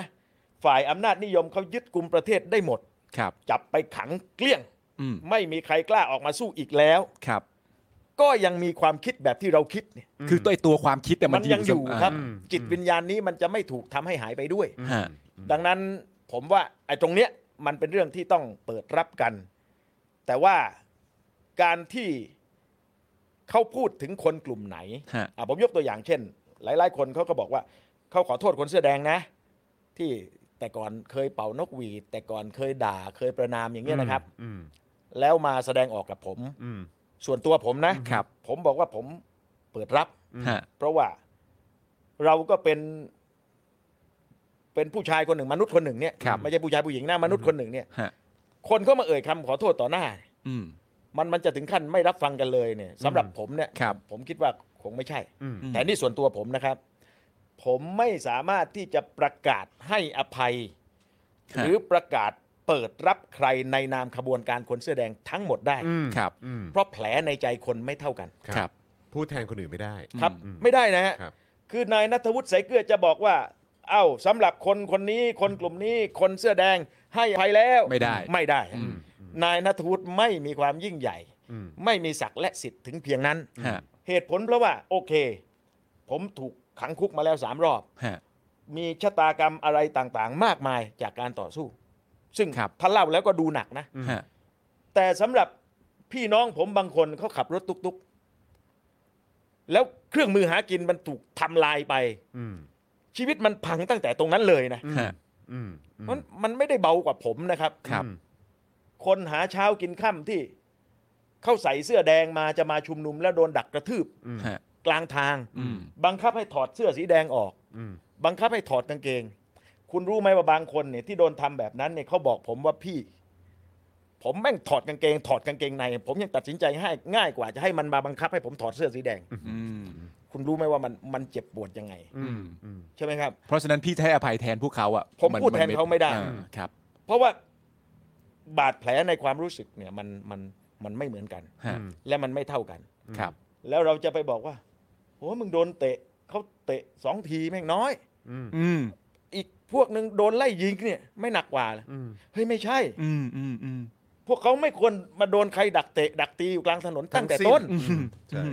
กระทำกับเขาอย่างนั้นไม่ได้ ฮะ แล้วที่พวกคุณทำกับเขาได้เพราะอะไร เพราะมันจนไง ครับ เพราะมันไม่มีปากไม่มีเสียงไง ฮะ เพราะคนเสื้อแดงมันเป็นคนหาเช้ากินข้ามัน มันสามารถที่จะถูกดักกระทืบ แล้วก็ไปร้องกับใครใด ๆ ก็กลายเป็นเรื่องเล็กเป็นเรื่องเบา ฮะ คนเสื้อแดงถูกยิงตายเป็นร้อยเสียงยังเบาเลย อืม อืม เสือดำตายตัวหนึ่งหนึ่งเสียงเสียงยังดังกว่านะครับ อืม นี่ไม่ได้อิจฉาเสือดำนะ แต่ว่า ครับ ผมผมอยู่กับความจริงแบบนี้ ครับ เพราะฉะนั้นอย่างไรก็ตามเนี่ย ผมคิดว่า คนที่ที่เขาเขามีความเห็นอีกแบบหนึ่งแล้วเขาอยากจะมามายืนต่อสู้ด้วยกันนะครับ หรือว่าเขาเปลี่ยนความคิดแล้วเขาเพียงแค่ อยากจะบอกว่าเขาผิดไปนะครับ หรือเขาเข้าใจแล้วเนี่ย อันเนี้ยเราเราเปิดรับกันได้ ครับ นะครับ แต่ว่าในนามขบวนการเนี่ยไม่มีใครพูดแทนใครได้ เท่านั้นเอง ฮะ อืม ถ้าเป็นเรื่องส่วนบุคคลก็ว่ากัน ฮะ อืมเอิ่มตอนเมื่อสักครู่นี้เนี่ยก็มีพูดถึงประเด็นโควิดนะครับการการแพร่ระบาดของโควิด ก็ทำให้เอ่อหลาย ๆ คนก็โอ้โหอาจจะมีความกังวลในเรื่องของการจะออกมาร่วมการชุมนุม อืม แต่มองอีกมุมหนึ่งอยากจะถามจากมุมมองของพี่เต้นนะครับว่า จริง ๆ แล้วแน่นอนโควิด นี่เป็นปัญหาที่มีผลกระทบกับทุกคนในสังคมแล้วก็ทั่วโลกเลยด้วยซ้ำ ค แห รับ ละแต่โควิดเนี่ยจริง ๆ แล้วมันได้เผยอะไรออกมาให้เราได้เห็นถึงความถึงปัญหาเออคือคืออาจจะไม่ใช่ปัญหาอาจอาจอาจจะเป็นความ ประสิทธิภาพ จุดอ่อน เออ หรือว่าอาจจะเป็นการเปลือยจุดที่เป็นความความไม่แข็งแรงตรงจุดนั้นเอ่อจุดนั้นจุดนี้ของผู้มีอำนาจไหมฮะที่ที่ที่ที่มันทำให้เราได้เห็นว่าเฮ้ยจริง ๆ แล้วเออมันก็ไม่ได้คือมันมันต้องพึ่งโควิด หรือเปล่าเลยเลยเลยสามารถคุมสถานการณ์ได้หรือหรือยังไงคือคือคือพี่เต้นมองมองประเด็นเกี่ยวกับโควิดเนี่ยว่าว่ามันมันเป็นการเปลือยอำนาจเผด็จการยังไงบ้างครับ ในแง่ของการรักษาอำนาจ อืม ผมว่าเขาโดยสารสถานการณ์โควิดได้มาก อืม การใช้พรกฉุกเฉิน อือฮึ การมีข้ออ้างตัวบทกฎหมายโน่นนั่นนี่ ที่จะใช้ดำเนินคดีกับขบวนการเคลื่อนไหว ครับ อันนี้ก็อยู่ในสถานการณ์โควิด อือฮึ แม้กระทั่งการพยายามจะเร้าความรู้สึกของสังคม อืม ให้ปฏิเสธความเคลื่อนไหวทางการเมือง ครับ ด้วยเหตุว่าจะเป็นคลัสเตอร์ อืม จะเป็นแหล่งแพร่ระบาด อืม อันนี้เห็นกันอยู่แล้วในภาพไม่ต้องลึกมาก ครับ ครับ แต่ภาพที่ผมเห็นว่ามันลึกกว่านั้นก็คือ ส่วนตัวผมเนี่ยผมเห็นว่าอำนาจรัฐแบบนี้ รักประชาชนน้อยกว่ารักอำนาจของตัวเองมาก อืม ความผิดพลาดล้มเหลวต่างๆ ที่มันเกิดขึ้นคนตายเกิน 20,000 คนวันนี้ ถ้ามีการบริหารจัดการที่มีประสิทธิภาพมากกว่านี้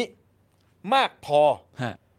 เราไม่สูญเสียแบบนี้ ครับ เราไม่เจ็บปวดกันขนาดนี้ อืม ฮะ อืม แต่เมื่อผิดพลาดแล้ว แทนที่จะพูดความจริงกับประชาชน อืม แทนที่จะยอมรับแล้วกลับตัวให้เร็ว อืม กลับพยายามที่จะปิดบัง ดันทุรัง พยายามที่จะซื้อเวลา อืม จนได้บอกว่าเห็นไหมกูถูกจนได้ อืม เรื่องวัคซีนเนี่ย อืม มันต้องมาเร็วกว่านี้มาก ครับ ถ้าเราเดินถูกในหลาย ๆ แต้ม ครับ แต่เดินผิดมาหมด จนมันผ่านมาวัคซีนล้นโลก อืม เอามาได้มาก อืม ปลายปีนี้จึงพูดว่าเห็นไหมล่ะ รัฐบาลบอกแล้ว ว่าเวลามันผ่านไปเนี่ยเดี๋ยวทุกอย่างมันก็ดีขึ้น คือคือคุณ อย่างนี้ก็ได้เหรอ ก็นี่แหละฮะเขากำลังสื่อสารแบบนี้อยู่ อืม นะครับ ซึ่งเวลาที่เสียไป มันหมายถึงชีวิตคนที่เสียด้วย อืม มันหมายถึงโอกาสทางเศรษฐกิจ มันหมายถึงความพังพินาศอีกมากมาย ฮะ ที่หลังโควิดไปแล้วมีวัคซีนมียารักษาดี อืม ๆ กว่าจะฟื้นคืนมาเหมือนเก่าเนี่ยไม่ใช่ง่ายนะครับ อืมอืม นี่รับมือกับวิกฤตโควิดเนี่ยรัฐบาลพลเอกประยุทธ์ก็สอบตก อืม มหาศาลอยู่แล้วนะครับ สถานการณ์หลังโควิด ที่จะฟื้นเศรษฐกิจคืนมาเนี่ย โอ้โห หนักกว่าอีกครับ แล้วสำหรับผมนะ อย่าว่ามีความคาดหวังเลย ผมไม่เหลือ อืม ความรู้สึกว่าเขาจะมีปัญญาทำได้ อืม แต่คุณเห็นไหมว่า เขายังคงพยายามทุกอย่างทุกวิธีทางที่จะอยู่ในอำนาจ อื อื ม ม เล่นทุกวิชา อืม การอภิปรายไม่ไว้วางใจแจกกล้วยกันจนสอสอเรอ อืม เรอคือหมายความว่า ตั้งแต่เขามีอภิปรายไม่ไว้วางใจมา กูไม่เคยได้กล้วยมากขนาดนี้ อืม บางคนได้กล้วย 8 หวี อืม บางคนนี่ทีแรกได้ 2 หวี อืม แต่ว่ามีการเบิ้ลกล้วยกันไง โอ้โหเบิ้ลกันเลยเหรอฮะ ครับ เขาเบิ้ลกล้วยกันเลยเหรอฮะ ใช่คอ๋รับอครับ ครับ ผ ผม ม เบิ้ลกันไปเบิ้ลกันมาก็อย่างที่บอกอะแปดหวีเรอ อืม บางคนนี่เป็นสสพักร่วมรัฐบาลเนี่ยพยายามจะสะกิดฝ่ายค้านว่ากูว่ามึงต้องอภิปรายบ่อย เออ ๆ เพราะว่านี่มันการเป็นการทำยอดกล้วย เออ คุณนึกออกไหมฮะนี่คือคือสิ่งที่มันเป็นน่ะ ฮะ แล้วก็มีเหตุผลเดียวมีเป้าหมายเดียวในการทำเรื่องพวกนี้ก็คือรักษาอำนาจ อืม ของตัวเองเอาไว้ ครับ ส่วนประชาชนก็ให้เผชิญไปตามยถากรรม ฮะ เวลาจะเยียวยาทุกอย่าง ครับ คือตายตายตายตายกันไป เดี๋ยวเวลามันผ่านไป วัคซงวัคซีนเข้ามามาก เมืองนอกเขาวิจัยยารักษา อืม เมืองนอกเขามีพัฒนาการทางการแพทย์ อืม เดี๋ยวมันก็ดีขึ้น อืม ชีวิตคนไทยวันนี้มันมีค่าเท่านี้เองนะครับ ฮะ มันเป็นอุปกรณ์ซื้อเวลาให้อำนาจรัฐ อืม มันเป็นอุปกรณ์ทดลองยา แล้วมันเป็นหลุมดำที่คอยรับความผิดพลาดจากรัฐ ฮะ คือคุณไปทำเจ๊ง คุณไปโชว์โง่ที่ไหนมาก็ไม่รู้อะชิบหายอยู่ที่ประชาชนเนี่ย อืม เจ็บตายอยู่ที่ประชาชนนี่แหละ อืม เนี่ยมันมันเป็นแบบนี้ อืม ดังนั้นนี่คือภาพที่ผมเห็น ผมคิดว่ารัฐบาลน่ะกำลังพยายามอธิบายกันเองว่า การยังคงอยู่ในอำนาจของพวกเขาอะ อืม เดิมพันมันสูงมาก อืม หมายความว่า ถ้ารัฐบาลชุดปัจจุบันนี้ไม่อยู่ในอำนาจ ครับ โครงสร้างของฝ่ายอนุรักษ์นิยมทั้งหลายที่พิงกันอยู่ อืม จะกระทบไปด้วย อืม จะพัง อาจจะยอมใจกันอยู่ว่า พวกผมต้องอยู่นะครับ พวกผมอยู่ไม่อยู่ ถ้าไม่อไม่ยู่ ได้ คุณลำบากนะ ไม่อยู่ไม่อยู่ลำบากกันหมดนะครับ ไม่อยู่เด็กมันลุยหนักนะ ไม่มีใครเอาเด็กอยู่นะ อืม พังกันไปหมดนะครับ อืม แบบเนี้ยซึ่งอย่างที่ผมบอกวิธีคิดแบบเนี้ย อืม ไม่มีประชาชนปนอยู่ในนั้นเลย อืม มีแต่พวกเรา เป็นการรักษาอำนาจ ครับ อืม เท่านั้นเอง ฮะ ส่วนประชาชนกลายเป็นพวกมัน อืม นี่มันกำลังเป็นแบบนี้ อืม เครื่องมืออีกหนึ่งอย่างที่เขาก็หยิบยกขึ้นมาใช้ก็คือรัฐธรรมนูญ 60 ครับ ครับ นะครับคือเราก็เอ่อผ่านช่วงเวลาของการพยายามจะรณรงค์เรื่องของการโหวตโน อืม ให้ความรู้ให้ข้อมูลกับประชาชนอีกมุมหนึ่งที่เรามองว่ามันจะเป็นปัญหา และมันก็เป็นปัญหาจริงๆอย่างที่เราเห็นกันอยู่ในปัจจุบัน ครับ เครื่องมืออันนี้ก็เป็นเครื่องมือหนึ่งที่เขาใช้ด้วยเหมือนกัน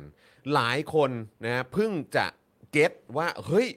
รัฐธรรมนูญเนี่ยมันมีความสำเอ่อสำคัญมากๆเลยนะ อืม เออถ้าเกิดว่าเนี่ยอันนี้มันเป็นนกลไกอันหนึงในการในการที่จะเอ่อดำเนินการหรือเคลื่อนขับเคลื่อนสังคมด้วย คือคือรัฐธรรมนูญเป็นกติกาหนึ่งหรือเป็นเครื่องมือหนึ่งที่ที่ที่ต้องอยู่คู่กับการใช้อำนาจด้วย ครับ แต่คือ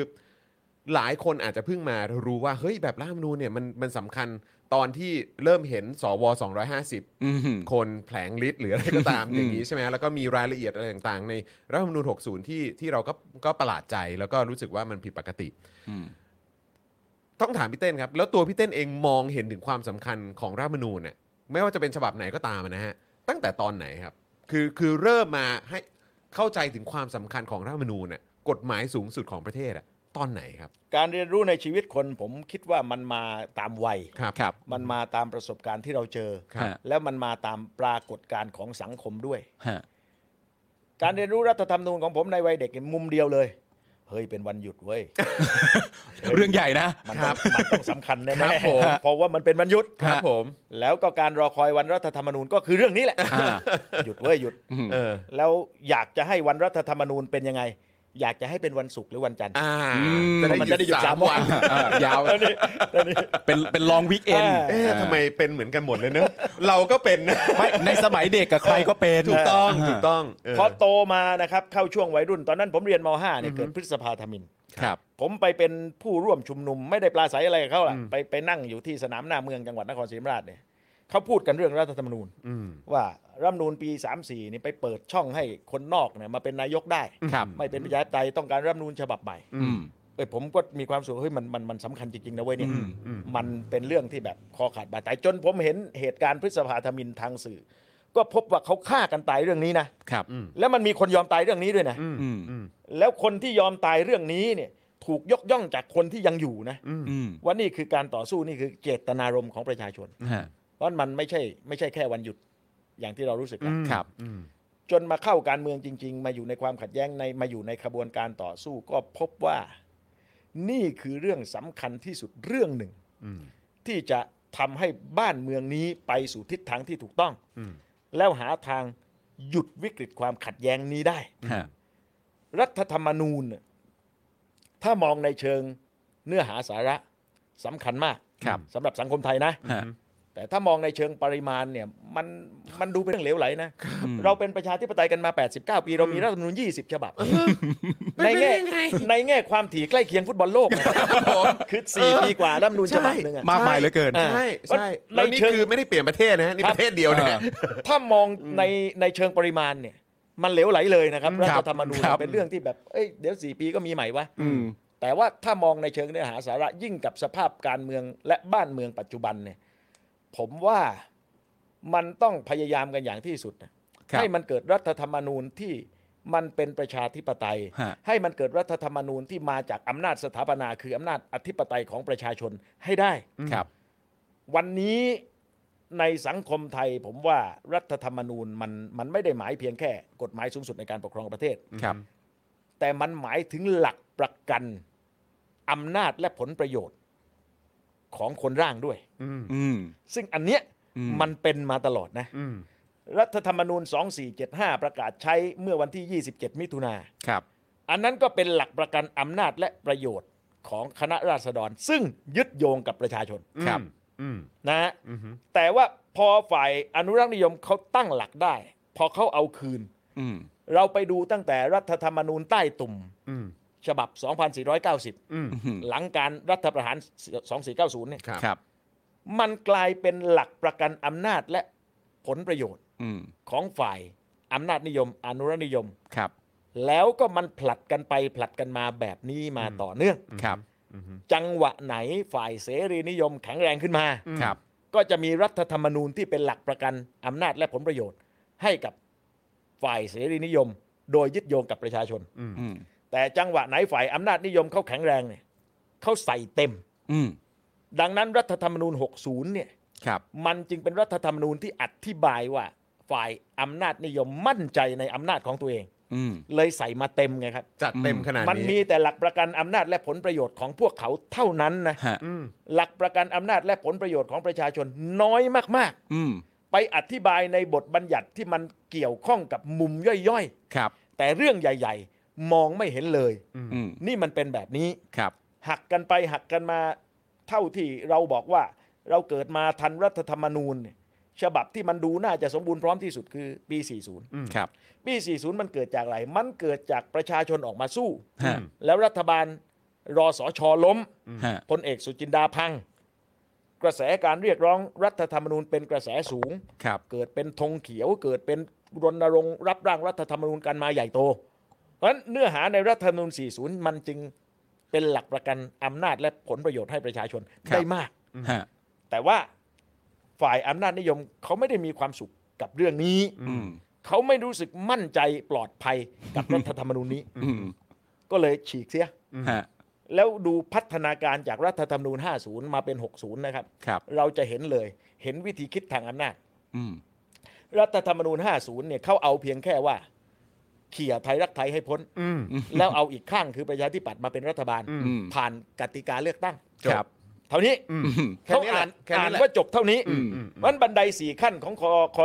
คอมช อืม ที่พลเอกสนธิพูดเนี่ย ครับ ปลายทางจึงแค่ว่าเอาประชาธิปัตย์เป็นรัฐบาล เท่านี้แหละ อืม เท่านี้ ฮะ และคิดว่าจบได้ ครับ อ่าปรากฏว่าเลือกตั้งพลังประชาชนยังมา อืม ก็ล้มเสีย เอาจนประชาธิปัตย์มาเป็นรัฐบาล อืม นะฮะ ครับ นี่ถือว่าบรรลุเป้าหมายแล้วนะ ฮะ แต่ว่าประชาธิปัตย์เสือกแพ้อีก อืม แพ้ใหญ่ด้วย เฮ้ยอะไรวะ นะ เฮ้ยอะไรวะ ก็ เนี่ เละ ย อะครับ ตอนนั้นจำได้เพราะว่าเอ่อใช่ไหมสิเอ่อตอนนั้นเราสัมภาษณ์คุณอลงกรณ์ปะใช่ไหมเออ ตอนนั้นเนี่ยจำได้เลยว่าหลัง กล้องเลยเหรอ แล้วเขาก็บอกโอ้โหตอนนั้นนี่เราไปเราว่าอะไรเขาไม่ได้นะ เพราะเราอาจจะใช้เงินเยอะกว่าเขาด้วยซ้ ก็นี่ไง ำ ใช่ แต่ว่าแพ้ อืม อำนาจรัฐอะไรต่างๆเนี่ยหนุนช่วยหมดนะ อืม แพ้หนักด้วยแพ้คุณยิ่งรักษณ์อะ ฮะ ก็เลยเกิดวิธีคิดใหม่ อืม ฉีกรัฐธรรมนูญ 50 ทีนี้ร่างรัฐธรรมนูญ 60เนี่ย อืม ไม่มีสประชาธิปัตย์อยู่ในสสมการอำนาจหลักแล้วนะครับ อุ๊ย เพราะว่าไปตัด อืม นายกไม่ต้องมาจากสส อืม นายกมาจากแคนดิเดต เรียบ ครับ ร้อย แล้วก็ให้พลเอกประยุทธ์ตั้งสว 250 คนไว้โหวตนายก ครับ อืม คุณจะคิดหรือว่า 250 คนที่ประยุทธ์ตั้งรอโหวตอภิสิทธิ์เป็น เออน ายก ครับ ไม่มีทาง ผม แล้วประชาธิปัตย์ควรรู้สึกยังไงกับเรื่องนี้ครับ ผมว่าประชาธิปัตย์ไม่รู้สึกอะไร เอาเหรอฮะเอาเฉยๆเหรอ่ะ รู้สึกเพียงอย่างเดียวว่าทำยังไงให้โดยสารอำนาจนี้ไปด้วย แล้วรอวันเวลาที่จะกลับมาถูกใช้งาน เป็นทางเลือกอันดับหนึ่งอีกครั้งของระบบอำนาจนิยม อุ้ยนี่กลายเป็นผู้ถูกใช้งานไปแล้วเหรอ เป็นมาตลอดนะเป็นมาตลอดเป็นมาแบบนี้ฮะ แล้วก็รอคอยจะเป็นอีก คุณไปดูประวัติศาสตร์ดีๆ นะ ฮะ พรรคประชาธิปัตย์มาเป็นรัฐบาลโดยชนะเลือกตั้งเอง ฮะ เป็นอันดับหนึ่งน้อยมากนะครับ อืม ครับ นอกนั้นมาด้วยวิธีการทางการเมือง อืม แล้วก็ไปปนอยู่ในการรัฐประหาร ทั้งนั้นน่ะก็รัฐธรรมนูญใต้ตุ่มฉบับ 2490 ฮะ เขาร่างกันก่อนจะยึดอำนาจจาก ครับ เอ่อหลวงทำรงใช่ไหมฮะ ฮะ หนึ่งในคณะที่ไปนั่งร่างอ่ะคือสสพรรคประชาธิปัตย์ ครับ คุณเลื่อนพงษ์โสพล ฮะ แล้วก็คนที่อยู่ในกรรมการร่างอีกสองคนนะนะฮะก็คือสองพี่น้อง คือหม่อมราชวงศ์เสนีกับ ฮะ หม่อมราชวงศ์คึกฤทธิ์ปราโมท ครับ ครับ ผม ก็จะใครที่ไหนซะอีกแล้วฮะ อื อืม ก็เลือดเนื้อเชื้อไขพรรคประชาธิปัตย ฮะ อย่างเงี้ยคือสิ่งที่มันเป็นมา ที่จริงเหตุการณ์ทางการเมืองในปัจจุบัน มันไม่ได้ไปไหนแหละครับ ฮะ มันเคยเกิดขึ้นมาแล้วในอดีต อืม เพียงแต่ว่ามันเปลี่ยนตัวละคร มันเปลี่ยนบริบททางสังคม ฮะ มันเปลี่ยนสถานการณ์ปลีกย่อยเท่านั้นเอง อืม แต่แกนเรื่องเนี่ย อืม ผมว่ายังเรื่องเดียวกัน อืม ใช่ไหมฮะทีนี้พอฝ่ายอำนาจนิยมเขาประเมินกำลังตัวเอง ว่าเขาถืออำนาจเต็ม ครับ รัฐบาลของพลเอกประยุทธ์เนี่ยอยู่ในฐานะรัฐบาลยึดอำนาจ ฮะ ได้ตั้ง 5 ปีกว่า แล้วจะมีรัฐธรรมนูญฉบับใหม่ อืม เลยจัดมาหนักนะครับ ฮะ แล้วจัดมาหนักไม่พอแก้ไม่ได้ด้วยนะ อืม อืม นี่คือคุณมีชัยฤชุพันธ์เนี่ยเป็นอย่างที่เขาพูดกันเลยนะครับ คือมีชัยวีระไวยทยะเนี่ยคุมกำเนิดประชาชน อืม อืม คุณมีชัยฤชุพันธ์เนี่ยคุมกำเนิดประชาธิปไตยนะฮะคือถุงมีชัย สมัยก่อน จำได้เลย เออมันมันเป็นแบบนี้เนี่ย ครัผอืม มอืมอืม แล้วแกไม่โผล่หัวออกมา อืม ดูดำดูดีความเสียหายที่มันเกิดจากรัฐธรรมนูญนี้เลยนะครับ ครับ ถ้าแกโผล่หัวมาเราต้องเห็นแสงบ้างเพราะหัวแกล้านเหมือนผมนี่แหละ เออ มันต้องเห็นว่าป้าแปมแปมนี่ไม่มีนะ อืม ผมพูดตั้งแต่เขาร่างรัฐธรรมนูญกันใหม่ ๆ ว่าผมไม่ได้มองเนติบริกรเหล่านี้เป็นนักกฎหมายนักวิชาการอะไรชั้นยอดนะครับ ฮะ สำหรับผมเนี่ยคนกลุ่มนี้คือผู้รับเหมาร่างรัฐธรรมนูญ อืม ซึ่งรับเหมาให้กับการยึดอำนาจเท่านั้นนะฮะ ฮะ คือถ้ามีการยึดอำนาจเนี่ยไปรับพวกนี้เลยฮะไปรับ อืม คุณมีชัยคุณวิษ เอา ณุ เอ คุณ อ พวกเนี้ย เอารถไปรับเลย อ่า เขาเขาจะสร้างบ้านที่คุณได้สวยมากเลย บอกบอกเขาเลยว่าอยากได้อะไร ผู้รับเหมาจัดการให้หมด ตามส ค เป รับ ค แล้วพอเสร็จงานแกไปเลยนะครับ อืมจบงานแล้ว ถูกฮะ อ่า นี่ถ้าหากว่าวิกฤตจากรัฐธรรมนูญนี้นะครับ ครับ สมมุติว่าต่อไปข้างหน้า ซึ่งผมไม่อยากให้มันเป็นนะ แต่ถ้ามันเกิดว่าเขาใช้กำลัง อืม กับลูกหลานเรา อืม ใช้กำลังกับประชาชนที่ออกมาเรียกร้องประชาธิปไตยเกิดความสูญเสียเกิดเป็นวิกฤตอะไรใหญ่โตนี่ ครับ ปฏิเสธความรับผิดชอบ อืม ไม่ได้นะครับ ฮะ คุณร่างออกมาเนี่ยคุณก็รู้ว่ามันขัดกับหลักการอย่างสิ้นเชิง ฮะ แล้วคุณก็รู้ว่าบ้านเมืองมันจะไปวิกฤตแน่ อืม ๆถ้าคุณร่างรัฐธรรมนูญแบบนี้ แต่คุณก็ทำ อืม ทำแล้วหันหลังให้เลย ฮะ แล้วก็เหลือคุณวิษณุไว้ คุณวิษณุเนี่ยแกก็เล่น เล่นบทมิดฟิลด์ตัวรับ อ่ะ คือแกเก็บกวาดเกมรุกของฝ่ายตรงข้ามหมด อ่า ด้วยวาทกรรมทางกฎหมายเนี่ยอภินิหารทางกฎหมาย อืม หรือโน่นนั่นนี่ หรือยกเว้นหรืออะไรก็ตามแต่ ครับ ฮะ ซึ่งถามว่าทำงานได้มีประสิทธิภาพไหม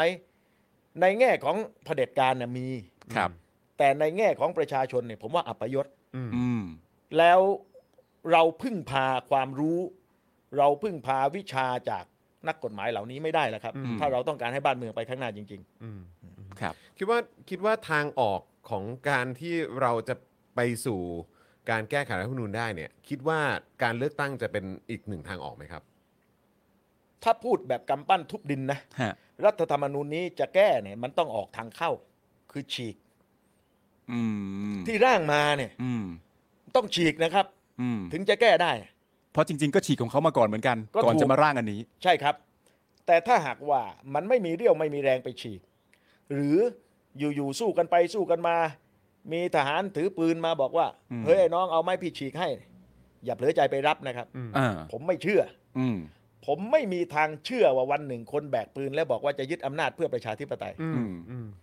พลเอกประยุทธ์เนี่ยแกยึดอำนาจเนี่ยแกก็บอกว่าแกทำเพื่อประชาธิปไตยนะครับ ผม อืม พลเอกสนธิก็เหมือนกัน ก็อ้างทุกคนนะครับ ครับ ก็อ้างก็ก็อ้างแบบนี้ทุกคนอยู่แล้ว ใช่ เพียงแต่ว่าปลายทางไม่เหมือนกันในประชาธิปไตยของพลเอกสนธิคือ คือแกมาลงรักสมัครอ่าลงเลือกตั้งซะเอง ครับ ได้สองสามคน ฮะ แล้วก็หายไป อืม แต่พลเอกประยุทธ์เนี่ยแกเล่นใหญ่เลยแกมาเป็น อืม นายกรัฐมนตรีผูกขาด ฮะ อย่างเงี้ยนะฮะเพราะฉะนั้นถ้ามันฉีกไม่ได้ ถามว่าการเลือกตั้ง มันต้องเกิดการเลือกตั้งที่คะแนนของฝ่ายประชาธิปไตย มันท่วมท้นมหาศาลนะคุณ ครับ มันต้องแบบมาชนิดที่เรียกว่า สว 250 ก็ไม่กล้าต้าน อืม แล้วรัฐบาลชุดนั้นต้องซื่อสัตย์กับประชาชน ที่จะเดินหน้าแก้ไขรัฐธรรมนูญทั้งฉบับทันที ฮะ ในช่วงฮันนีมูนพีเรียด อืม คือพอได้มาแล้วเนี่ยถ้ามันได้นะ ครับ คุณอย่าไปบอกว่าแก้ไขปัญหาปากท้องประชาชนก่อน ให้ประชาชนอยู่ดีกินดีขึ้นมาก่อนเรื่องรัฐธรรมนูญเป็นเรื่องการเมือง ม ทำทีหลังเดี๋ยวจะขัดแย้งไม่ใช่ คือผมไม่ได้บอกว่าคุณมาเสร็จแล้วคุณเมินเฉยความทุกข์ยากประชาชน มาหลับหูหลับตาแก้รัฐธรรมนูญ อืม คนเป็นรัฐบาลมันทำหลายเรื่องพร้อมกันได้ มันควบคู่กันได้ ใช่สิ ฮะ คุณจะประชุมคลมกันเจ็ดวันเจ็ดคืน ม เพื่อแก้รัฐธรรมนูญไม่ใช่ อืม แก้มันแก้กันในสภา อืม คอรมอคุณมีนโยบายเศรษฐกิจนโยบายแก้ปัญหา คุณก็ทำไป ฮะ แต่รัฐธรรมนูญฉบับนี้นะ ถ้าฝ่ายประชาธิปไตยได้คะแนนมามหาศาลกันแบบนั้นมารวมๆกันเนี่ยนะคครั รับ ต้องแก้เลย อืม แล้วเดินหน้าแก้ทั้งฉบับ แต่ว่าอย่าไปแก้กันเองอีกนะ อืม ก็ให้ประชาชนเลือกสสรมาแก้ ฮะ แล้วก็ทำประชามติ อันนี้ก็ว่ากันตามกระบวนการ อืม แต่รอช้าไม่ได้นะครับ อืม คุณต้องเห็นความสามารถของฝ่ายอำนาจนิยมในประเทศนี้นะ ฮะ คนกลุ่มนี้เนี่ยเขาอดทนเขาอึด อืม ที่จะรอเวลาที่เขาถืออำนาจเต็ม ฮะ ๆ แล้วกวาดทั้งกระดาน อืม แล้วคนกลุ่มนี้มีประสบการณ์และอำมหิตมากพอที่จะเล่นเกม อืม สารพัดรูปแบบ บางทีพักการเมืองที่ที่ชนะ ฮะ นะ จะมีคนของฝ่ายอำนาจนิยมเนี่ยประกบทันที อืม ผมเนี่ยเป็นแกนนำเสื้อแดงนะ ครับ เป็นไอ้ไพร่หรือว่าไอ้ผู้ก่อการร้ายอะไรอยู่ดีๆเนี่ยนะครับ อยู่ดีๆ รัฐบาลนายกปูชนะเลือกตั้ง อืม ผมเป็นคนปลาใสไปกับนายกปูทั้ง 49 วันเนี่ย ครับ ได้รับการติดต่อจากคนที่ผมไม่นึกว่าจะติดต่อผมอะ อยากคุยด้วย อืม มาจากฝ่ายอำนาจนิยมที่ที่ยังคงมีบทบาทอยู่ในปัจจุบัน ฮะ คุณเห็นไหมครับว่าเขาประกบทันทีตั้งแต่ยกแรก อืม พออำนาจหลุดมือปั๊บเดินเกมเลย ฮะ อย่าเลยน้องใจเย็นๆอย่าเพิ่งไปอะไรกับทหารเขาอย่าเพิ่งไปทำอะไรให้มันเกิดความขัดแย้ง ฮะ ช่วยกันแก้ปัญหาก่อน และพยายามที่จะสมัครสมานสามัคคีปลองดองกันไม่ได้ ระหว่างที่พูดอย่างนี้นะครับ ครับ ข้างหลังก็รับมีดอยู่ พร้อมแทง แล้วแทงด้วย อ่า ในที่สุดรัฐบาลนายกปูก็ถูกยึดอำนาจ อืม งั้นนี่คือวิธีการทางการเมือง ฮะ ซึ่งต้องยอมรับว่าในเส้นเรื่องเดียวกันที่ผมบอกมา 89 ปีที่เขาสู้กันมาเนี่ยนะ ครับ ฝ่ายอำนาจนิยมเขามีความต่อเนื่องกว่า ฮะ อืม เขามีความเบ็ดเสร็จในการคุมเกมภายในมากกว่า อืม อืม และเขามีผลประโยชน์ร่วมกัน อืม ฮะ ซับซ้อนลึกซึ้งกว่าฝ่าย ครับ ประชาชน ซึ่งมีลักษณะเป็นเสรีชน ฮะ ที่จะ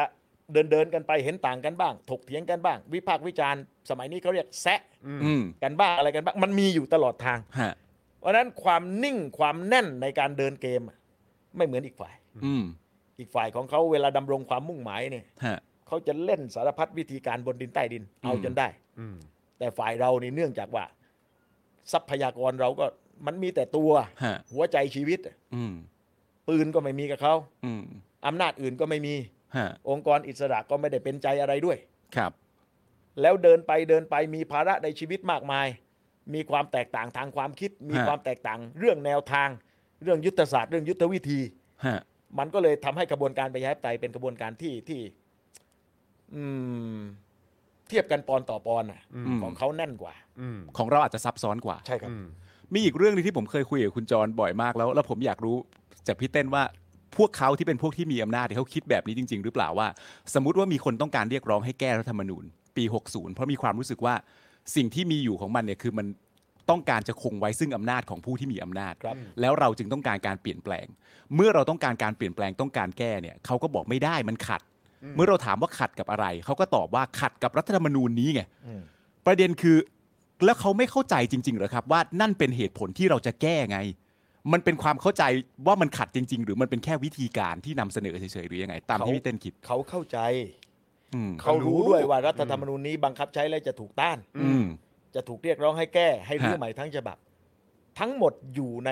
ความคิดพวกเขาอยู่แล้ว อืม แต่อย่างที่ผมบอกไง อืม เขาใช้รัฐธรรมนูญเป็นหลักประกันอำนาจและผลประโยชน์ อืม อืม ดังนั้นยังไงก็ต้องเอาแบบนี้ อืม แล้วใครจะมาต้าน ใครจะร่างใหม่ก็สู้กัน อืม มันมีช่องทางตั้งเยอะแยะนี่ครับเอา อืม อำนาจรัฐก็ไปทุบไปตีไปจับไปฉีดน้ำอะไรก็ว่ากัน อืม มีสารรัฐธรรมนูญอีก อืม เอาจะยื่นแก้เอาสารรัฐธรรมนูญบอกว่าอย่าแก้ อืม เอาแก้ไม่ได้ ล้มล้างการปกครองอะไรสารพัด อืม หรือว่ายังมีกลไกอีกมากที่เรายังมองไม่เห็น อืม ฮะ ที่มันซ่อนอยู่ในรัฐธรรมนูญฉบับนี้ ครับ เพราะว่าผู้รับเหมารายคุณมีชัยเนี่ยแกเป็นผู้รับเหมารายใหญ่นะ อื อื ม ม เวลาแกซ่อนอะไรไว้ข้างในเนี่ย ใครที่มันไม่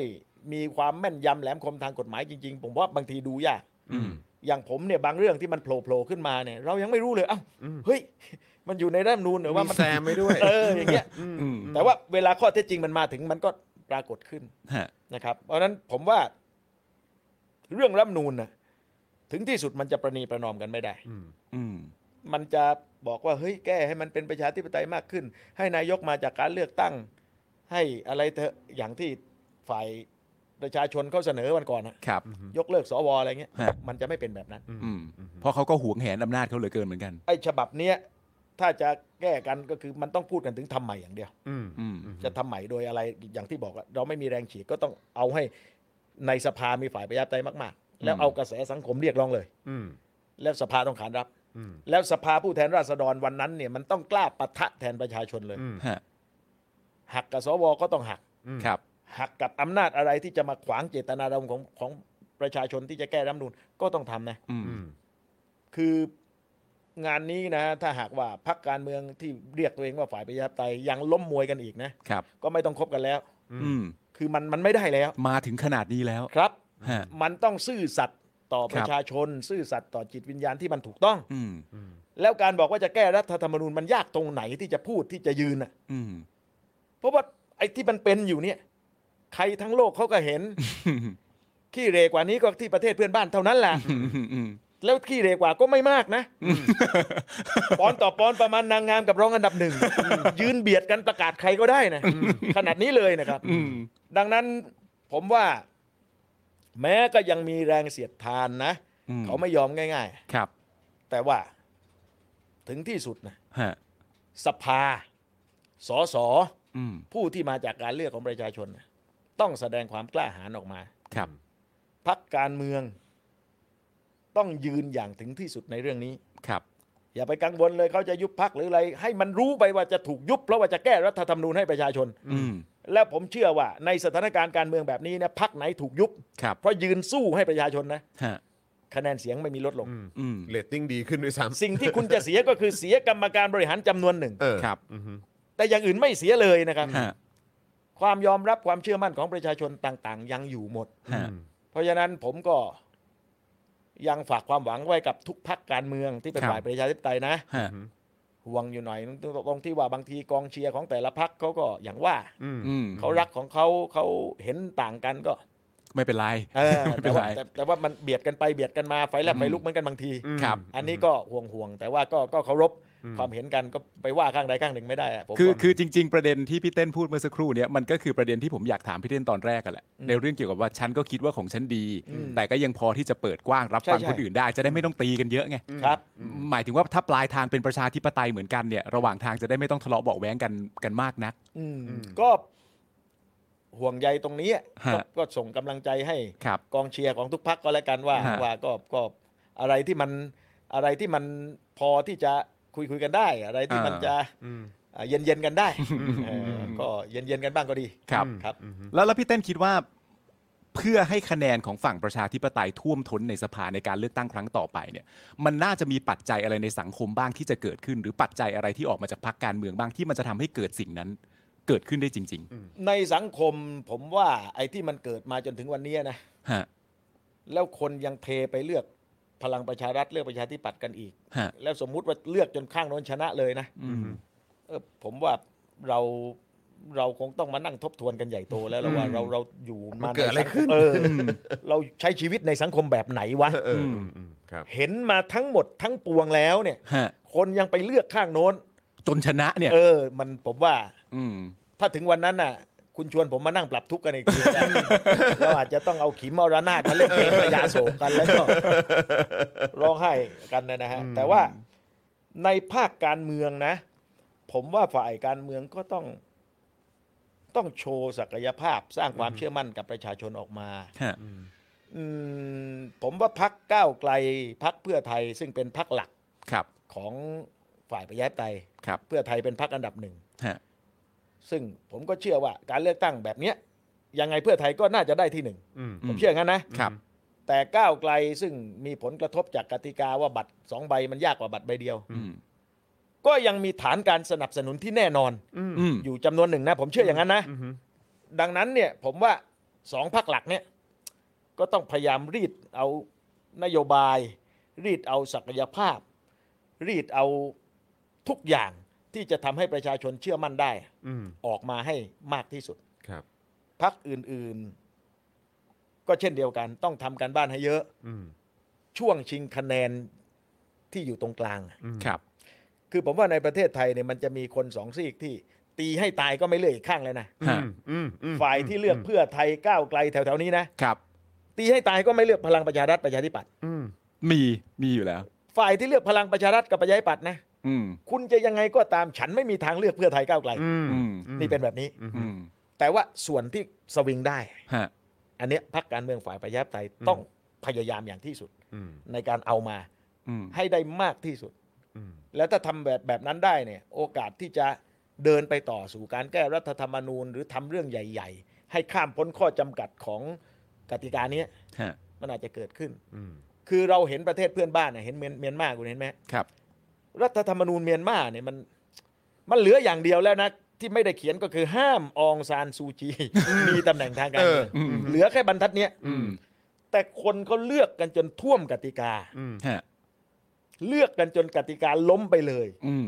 จนองซานซูจีมามีสถานะทางการเมืองที่มันไม่มีในรัฐธรรมนูญ อืม แต่ทั่วโลกยอมรับ อืม เห็นไหมฮะนั้นสิ่งพวกนี้บางทีมันเกิดขึ้นในประเทศไทยก็ได้ อืม ทีนี้ถามผมว่าถึงที่สุดมันจะเกิดขึ้นยังไง ผมตอบไม่ได้ถามหัวใจคนไทยดีกว่า อืม ถามทุกคนที่เป็นเจ้าของอำนาจดีกว่า อืม ว่าคุณจะเอายังไง อย่างที่ผมบอกอะ อืม ว่าขั้นนี้แล้วประชาธิปัตย์หรือประชารัฐรวมกันยังชนะนะ อืม ผมว่า ผมว่าให้มหาไพรวันแกออกมาข้างนอกแล้วเราบวช เราบวชดีกว่า เราบวชแทนดีกว่า เออ เออ เป็นพศกันใช่หมด อืม เดี๋ยวโทษนะ เดี๋ยวใครซีเรียสหาว่าผมไปก้าวไกลวงการสงฆ์อีก ไม่มีไม่มี แต่ว่าพูดในเชิงเปรียบเทียบ เออแล้วคือเราเราพูดย้อนกลับไป คือ จริง ๆ ตั้งแต่ 2475 2490 มาจนยุคที่อ่าพี่เต้นเองก็ได้ได้มีโอกาสได้อ่ารับรู้แล้วก็เปลี่ยนมุมมองต่างๆ เกี่ยวกับรัฐธรรมนูญอ่าการเมืองการปกครองไทยใช่ไหมฮะประชาธิปไตยอะไรต่างๆ ตั้งแต่อย่างตอนยุคปี 35 พฤษภาธมินนะครับแล้วจนผ่านมาจนถึงปี 49 การรัฐประหารยุคเอ่อพลเอกสนธิ แล้วก็ความรุนแรงที่เกิดขึ้นในปี 53 นะฮะที่พี่น้องชาวเสื้อแดงถูกกระทำเต็มไปหมด ปี 57 อีกที่มีการรัฐประหารเกิดขึ้นอีกอะไรเงี้ยแล้วจนทุกวันนี้ก็ยังมีคนพูดว่าไม่แน่นะเออแบบเออจะมีการรัฐประหารเกิดขึ้นอีกหรือเปล่า แต่ว่าคืออีกหนึ่งอย่างที่อยากจะถามพี่เต้นก็คือว่าพี่เต้นมองว่าปัจจัยอื่น ๆ มันจะมามีมันจะส่งผลดีกับประชาชนที่เรียกร้องประชาธิปไตยบ้างไหมครับ อย่างเช่น นะฮะเอ่อความเป็นไปในสังคมโลกนะฮะ อืม ที่เอ่อเทรนด์เรื่องของประชาธิปไตย สิทธิมนุษยชน เสรีภาพอะไรต่างๆ เรื่องนี้เป็นสิ่งที่เขาให้ความสำคัญ แล้วเขาก็เรียกร้องแล้วเขาก็รุกรุกกันหนักมากยิ่งขึ้น หรือแม้กระทั่งเรื่องของโซเชียลมีเดียอินเทอร์เน็ตการเข้าถึงข้อมูล การแลกเปลี่ยนความคิดเห็น การกระจายข้อมูลข่าวสารที่มันที่มันไปได้กว้างไกลมากยิ่งขึ้นกว่าเดิมเยอะมากๆเลย ความเป็นอิสระจากการถูกควบคุม เอ่อในเรื่องของการสื่อสารการแสดงความคิดเห็นต่างๆเนี่ยมันมันมันมันมีมากยิ่งขึ้น คิดว่าปัจจัยเหล่านี้เนี่ยมันมันจะช่วยส่งเสริมการต่อสู้ของประชาชนคนไทย ให้ได้มาซึ่งประชาธิปไตยไหมครับ ถ้าแยกเป็นสองข้อที่จอห์นพูดก็คือหนึ่งอ่าปฏิกิริยาต่างๆ ในเวทีโลกมีผลขนาดไหน ครับ สองก็คือว่าความก้าวหน้าทางเทคโนโลยีการสื่อสารต่างๆเนี่ยนะฮะผมว่าไอ้ข้อแรกเนี่ยมันมีผลนะถ้าทำกันจริง ครับ ๆ คือหมายความว่าถ้าเวทีนานาชาติเนี่ยยืนยันหลักการประชาธิปไตยกันจริง ๆ แล้วก็กดดันจริง ๆ ในทุก อืม ประเทศ อืม ที่มันขัดกับหลักการนะครับ เอากันว่าให้มันรู้เรื่องกันไปเลยเนี่ย อืม มีผลแน่ๆ อืม ฮะ แต่โลกของความเป็นจริง ผมมองว่าเรื่องท่าทีพวกนี้มันยืนอยู่บนผลประโยชน์ทางการเมืองของแต่ละประเทศด้วย อืม นะมหาอำนาจจะยักษ์ใหญ่ยักษ์เล็ก ยักษ์แคระอะไรก็ตามเถอะ ฮะ เวลาเขาจะมามีท่าทีต่อเรื่องสิทธิมนุษยชน หรือมีท่าทีต่อความขัดแย้งทางการเมืองในแต่ละประเทศ อืม ก่อนที่เขาจะขยับเนี่ยเขาจะบวกลบคูณหารผลประโยชน์ทางการเมืองของเขาก่อน ครับ คุ้มค่าแค่ไหน นี่พูดกันแฟร์ๆ ครับครับอืม คุณจึงเห็นความแตกต่างว่าประเทศใหญ่ ๆ บางประเทศเนี่ยท่าทีต่อประชาธิปไตยในประเทศหนึ่ง มันต่างกับอีกประเทศหนึ่ง อื อืมอืมอืม มันยืนอยู่ในในโจทย์นี้ อืม ฮะ ดังนั้นแม้ว่ามันจะมีพลานุภาพ แต่ผมว่าอย่าไปคาดหวังอะไรกับตรงนั้นเยอะ อืม อืม อย่าไปรอจนถึงขนาดว่าพลังเหล่านั้นจะมาสร้างความเปลี่ยนแปลงอะไรได้ มันอยู่ที่พวกเรา ใช่ครับ อืม ดังนั้นข้อที่สองนี่แหละ จึงมีอิทธิพลมากกว่า ฮะ คือโลกของข้อมูลข่าวสารเทคโนโลยีที่มันไม่มีอำนาจอะไรมาปิดกั้นได้ ตรงนี้แหละครับ มันจะทำให้คนในสังคมไทยเนี่ยลุกขึ้นยืนได้ด้วยตัวเอง อืม แล้วไม่มีวันที่จะถูกกดหัวให้ก้มลงไปได้อีก อืม เพราะเขาเข้าถึงข้อเท็จจริง เขาเข้าถึงข้อมูลข่าวสาร เขามีองค์ความรู้แล้วเขาตกผลึก ฮะ จากสิ่งเหล่านั้น อืม ผมว่าที่เราเห็นคนหนุ่มคนสาวที่เราเห็นเด็ก ๆ ที่โตตามกันมา ครับ แล้วเขาคิดไปในทางเดียวกัน เพราะว่าคนพวกนี้เข้าถึงข้อมูล ฮะ เขาคิดเป็น เขาถกเถียงกันเองได้ อืม แล้วเขาหักล้างกันโดยข้อมูลที่มันมีเกลื่อนไปหมด ครับ พูดถึงเรื่องรัฐธรรมนูญ อืม เขาจะหยิบมาได้เลยว่า ในอดีตมันเกิดอะไรขึ้นบ้าง อืม อะไรที่มันเป็นเรื่องไม่จริงอะไรที่ขัดกับหลักการ ฮะ หักล้างกันในตัว ได้คำตอบเสร็จสับในแต่ละเรื่องด้วยตัวพวกเขาเอง อืม อืม สิ่งนี้แหละครับ อยู่นอกเหนือกลไกอำนาจ อื อื ม ม ก็คือความรู้ของประชาชน ครับ แต่ก่อนเนี่ยเขาก็บอกว่าความรู้เนี่ยมาจากปากกระบอกปืน อืม ที่จริงนั่นเป็นความคำขวัญทางการปกครองที่มันเก่ามากนะ อืมอืม เออแต่คุณเชื่อไหมว่ามันเป็นอยู่ในประเทศไทยวันนี้ มันเป็นอย่างนี้จริงๆครับเออ มันเป็นแบบนี้ครับ แต่ว่าผมก็ยังอยากจะให้มันเดินไปถึงวันที่ความรู้คืออำนาจ อืม อืม ซึ่งผมว่าขณะเนี้ยมันกำลังเป็นของมันอยู่ ฮะ การที่ใครก็ตามทำงานสื่อสารทำงานเผยแพร่ ครับ ทำงานนำเสนออย่างที่จอห์นกับปาล์มทำหรือ ครับ ว่าใครต่อใครเขาทำเนี่ย ฮะ อย่าไปท้อนะครับ อืม อืม อย่าไปรู้สึกหน่วยคเหนื่ รั อบ ยต้องพร่ำพูด พร่ำบอก ฮะ ต้องพยายามที่จะสื่อสารตลอดเวลาในเรื่องที่มันจริงและถูกต้อง ครับ วันหนึ่งมันมันจะเกิดผล อืม ผมก็ยังไงล่ะความที่เป็นคนเสื้อแดงนะ ผมก็ยกตัวอย่างสั้น ๆ อีกว่า คุณดูสิ่งที่คนเสื้อแดงพร่ำพูดพร่ำตะโกนเมื่อสิบกว่าปีที่แล้วนะ ค ค รั รับ บ อืม จนหลายคนท้อนะ อืมอืม ว่าพูดให้ตายก็ไม่มีใครฟัง อืมอืม เราทำไปให้ตายก็ไม่มีใครสนใจ อืม วันหนึ่งเนี่ยมันได้ปรากฏขึ้นมา เราเห็นแล้วไง เออ อืม ว่าเฮ้ยไอสิ่งที่มันเกิดขึ้นวันเนี้ย ฮะ ที่พวกเสื้อแดงเขาพูดเนี่ย อืม มันใช่ทั้งนั้นเลยนี่หว่า อืม บางคนบอกว่าคนเสื้อแดงจริงเป็นคนที่มาก่อนการ อืม เออทำไมรู้เร็ว เออและที่เจ็บปวดก็คือตายก่อนเวลา อืม อืม แล้วตายอยู่นอกเหนือกฎเกณฑ์ของเวลา คือตายแล้วสังคมนี้อำนาจในประเทศนี้ ไม่สนใจว่าเวลามันผ่านไปแล้วเท่าไหร่ อืม ไม่พูดถึงมันเลย อืม นี่เป็นแบบนี้ ครับ เอาละกลับมานะฮะว่าผมว่าการซื่อสัตย์ต่อหลักการการซื่อสัตย์ต่อความจริง ฮะ การซื่อสัตย์ต่อสิ่งที่มันถูกต้อง แล้วพูดมันออกไป แสดงมันออกไป คนมีความสามารถเรื่องวาดวาด ครับ เรื่องร้องร้อง อืม เรื่องรำร ฮะ ำทำเถอะครับ อืม ทุกอย่างดอกผลมันรออยู่ข้างหน้าทั้งหมด ฮะ อืม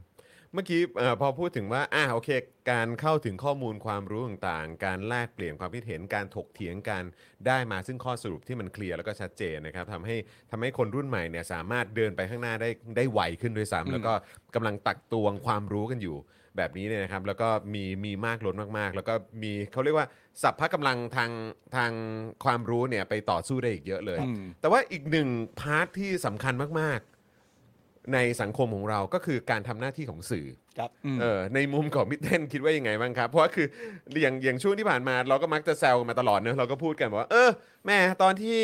เอ่อสมัยที่สื่อเอ่อเหมือนถามพี่เต้นแบบว่าเกี่ยวกับเรื่องประเด็นทางเอ่อเรื่องของนโยบายอะไรต่างๆเนี่ยโอ้โหขยี้กันแบบว่าอื้อหือ เขาแบบว่า จ้มจนมากเลย จำนำข้าวใช่ไหม ใช่ จำนำข้าว เออเจ้มจนเจ้มจนมาก คือ แต่ เขาจะ ทุกวันนี้ เขาจะไม่ปล่อยให้คำถามไหนหลุดลอยอะ อ่า เขาจะ ใช่ บี้จะจี้จนกว่าจะได้ ใช่ คำตอบเหล่านั้นออกมา อือหืออือหือ แต่ทุกวันนี้เนี่ยกลับกลายเป็นว่าเอายังไงดีวะ คือรู้สึกว่า อืมดูดูเออหนอแหนเหรอ เขาเรียกว่าอะไรนะ คำว่าอะไร คื ที่ อ คุณ ถ้า ใช้อะ เวลาที่เราจัดรายการกันเนี่ย เราจะมีความรู้สึกว่าสมมติว่าสื่อได้ตั้งคำถามไป แล้วได้รับคำตอบมาเสร็จเรียบร้อยเนี่ย แล้วเรามีความรู้สึกว่าคำตอบเหล่านั้นเนี่ยมันไม่ตรงกับคำถาม เราก็เลยไม่เข้าใจว่าทำไมไม่ถามคำถามเดิม จนกว่าจะได้คำตอบเรื่องราวเหล่านั้นออกมา เพราะว่าตอนที่พี่เต้นโดนบี้เรื่องจำนำข้าวเนี่ย ครับ คือเขาจะไม่ปล่อยให้คำถามไหนหลุดลอย ผ่านพ้นไปโดยไม่ได้รับคำตอบออกมาเนี่ย อืม แต่วันนี้พี่เต้นรู้สึกว่า ลักษณะการตั้งคำถามหรือการอยากได้มาซึ่งคำตอบยังเป็นแบบตอนที่พี่เต้นอยู่ไหม มันมันต่างมันต่าง คือคือตอนผมเนี่ยผมเล่าตรงนั้นให้ฟังนิดหนึ่ง อืมอืม คือวันนั้นเนี่ยมันเป็นวันที่ในชีวิตทางการเมืองของผมนะ ฮะ นั่นเป็นสิ่งที่ผมตัดสินใจทำในสิ่งที่ผมห้ามคนอื่นมาตลอด อืม ผมเป็นนักพูด ผมเป็นครูบาอาจารย์สอนเรื่องการพูดมา ผมมาเป็นนักการเมืองคนหลาย ๆ คนก็มาพยายามเรียนรู้วิธีการปราศัยอะไรของผมนะฮะ ครับ สิ่งเดียวที่ผมบอกเขาก็คือ คุณอย่าพูดในสิ่งที่คุณไม่รู้ คุณไม่ต้องพยายาม เมื่อใดก็ตามคุณไม่รู้คุณต้องไม่พูดเรื่องนี้ อืม และวันนั้นนะผมทำ อืม เหตุผลเพราะว่าผมไม่เคยเกี่ยวข้องกับโครงการจำนำข้าวเลย อืม แม้แต่น้อย อืม ไม่เคยเป็นกรรมการชุดหนึ่งชุดใด ไม่เคยร่วมประชุมเรื่องนั้นเลยแม้แต่ครึ่งนาที อืม คำว่ากำจำนำข้าวกับผมในฐานะรัฐมนตรีกระทรวงพาณิชย์เนี่ยมันไม่เคยเดินสวนทางกันด้วยซ้ำไป อืม ผมไม่เคยไปทำ อ่า แต่ว่าวันนั้นเนี่ยมันเป็นเรื่องว่านายกปูท่านเรียกประชุมรัฐมนตรีที่บ้านพิษ อืม เสร็จแล้วประมาณเกือบเกือบเที่ยงก็มาบอกผมว่า วันนี้ท่านบุญทรงท่านจะแถลงเรื่องจำนำข้าว ก็ให้ผมไปช่วยหน่อย อืม ผมก็ท่านนายกปูมอบหมาย กลับมาที่กระทรวงก็โทรถามว่าพี่จะแถลงเรื่องอะไร อืม ใด ๆ เนี่ยนะฮะแกก็ยังมาไม่ถึงที่กระทรวงก็ไปเจอกันสัก 15 นาทีก่อนถึงเวลาแถลง อืม ก็มีเจ้าหน้าที่ส่งแฟ้มให้ผมหนาแค่เนี้ย โอ้โห ว่าเนี่ยเนี่ยคือเนื้อหาของการดำเนินการ ครับ โครงการจำนำข้าว ฮะ ผมเห็นแฟ้มหนาแค่นี้ผมผมก็ไม่อ่านมันมันอ่านยังไงอะฮะมัน เอออ อย่างเงี้ย คือมันไม่ได้เจ็ดแปดแผ่นเหมือนแบบว่าอย่างที่เราเห็นกันมา ครับ เมื่อไม่นานนี้นะ แล้วผมก็ลงไปนั่ง เออเออ นั่นจึงเป็นครั้งแรกและครั้งเดียวที่ผมเกี่ยวข้องกับโครงการจำนำข้าว โอ้โห ก็คือไปนั่งวันนั้นน่ะ แจ็คพอต เอ ครับ ตอนที่ระดับแฟม ครับผม แล้วก็ไปนั่งอยู่ในเวทีแถลงข่าว ทีนี้มันมันมีช่วงเดทแอร์มันมีช่วงที่ มันหายอ่ะมันไม่มีคำ ฮะ ตอบ ฮะ ผมก็พยายามจะหาเอกสารหาอะไรมาดูว่าพูดเรื่องอะไร อืม ก็พูดเข้าไปแล้วพอถามมาตอบไม่ได้ ตอบไม่ได้จริง อืม ฮะ ๆ เพราะผมไม่รู้ ครับ เพราะผมกำลังทำในสิ่งที่มันเป็นความผิดพลาดมหันต์สำหรับคนทำงานเรื่องการสื่อสาร ฮะ คือคุณพยายามพูดในสิ่งที่คุณไม่รู้ไม่เกี่ยวข้องเลย อืม ไม่ว่าคุณจะแน่แค่ไหน คุณทำเรื่องนี้ไม่ได้ อืม เสร็จจากการแถลงข่าววันนั้นผู้สื่อข่าวกระทรวงพาณิชย์สองสามคนน่ะ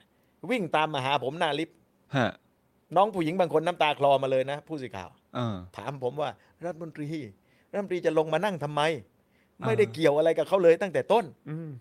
อยู่มาก็ดีดีดีดีอยู่แล้วมาตรงนี้พังหมดเลย อืม ผมก็บอกก็ก็ไม่เป็นไรน้อง อืม ก็มันก็เกิดขึ้นแล้ว อืม เราเป็นมนุษย์อะ อืม วันหนึ่งเราอาจจะทำอะไรสำเร็จก็ได้ ฮะ หรือวันหนึ่งเราอาจจะทำอะไรที่ถูกคนมองว่ามันแย่มาก อืม ๆ มันก็เป็นวันหนึ่งในชีวิต อืม เราก็เรียนรู้กันไป ฮะ รุ่งขึ้นเช้าผมไปเจอนายกปูก็บอกท่านว่า เมื่อวานนี่ไม่ใช่ด้วยหัวสมองนะครับ อืม ด้วยหัวใจ อืม เพราะว่า ผมก็ต้องไปนั่งตามที่ท่านว่า อืม ครับท่านก็ท่านก็เห็นใจผมอะ ฮะ แต่ว่ามันมันเกิดขึ้นแล้วไง อืม และมันเกิดขึ้นแล้วก็เป็นความรับผิดชอบของผม ก็ไม่ อืม มีปัญหา อืม อันนั้นเหตุการณ์วันนั้น ครับ ซึ่งซึ่งซึ่งมันแปลกไงครับเพราะ เออ คือตอนนั้นก็คือว่าคือถ้าถ้าเอาตรงๆ ก็ก็คือพี่เต้นบอกว่าก็ไม่รู้หรือว่าเราไม่ได้ทราบรายละเอียดตรงจุดนี้เนี่ยก็คือมันก็น่าจะเคลียร์ตรงจุดนั้นแล้วก็ถามในคนที่รู้ แล้วแล้วทุกวันเนี้ยที่เราเห็นกันอยู่เนี่ยก็คือว่าก็คนเนี้ยมีมีหน้าที่และตำแหน่งความรับผิดชอบในเรื่องนี้โดยตรง อืม ทำไมถึงตอบไม่ได้หรือว่าทำไมถึงไม่ตอบหรือว่าเอ่อทำไมสื่อถึงถามแค่นั้นล่ะถามคำถามเดียวปุ๊บเอ้าจบคุณคุณคุณ อืม พอใจแค่นั้นเหรอ แต่การที่คุณจะไปถามจากคนที่ไม่รู้เนี่ย คุณก็ถามถามถามถามถามถามถามจัง แต่ทุกวันเนี้ยมันมันกลับไม่ได้เป็นอย่างนั้นนะค ผ รั ม บ ว่ามันมันสะท้อนวิถีอำนาจนะ อืม หมายความว่ารัฐบาลนายกปูเนี่ยใครจะว่ายังไงก็ตามอะแต่มันจะไปมีอิทธิพลกดสำนักงานใหญ่ของสื่อแต่ละช่องเนี่ย อืม อืม มันทำไม่ได้ อื อื ม ม คุณเห็นตอนกปปสไหมล่ะ อืม อืม โอ้โห บางช่องนี่ขึ้นธงชาติแผงไปเลย ครับผม หลังข่าวหลังฉากข่าว ฮะ คือซ้ำไป ครับ รายงานกันดูออกเลยอะ อืม ช่องไหนไปแล้วบ้าง อย่างเงี้ยนั่นคือรัฐบาลนายก ครับ แต่รัฐบาลปัจจุบันเนี่ยวิถีอำนาจเขามาจากการรัฐประหาร อืม ต่อเนื่องมาจนถึงวันนี้เขาอยู่มาแล้ว 8 ปี ครับ เพราะฉะนั้นผมคิดว่ามันมีวิธีการมันมีเครื่องมือในการไปกำกับ ครับ สำนักงานใหญ่ของสื่อหลัก อืม ๆ เอาไว้ครบถ้วน อืม อืม เฮ้ยอย่าบี้มากนะ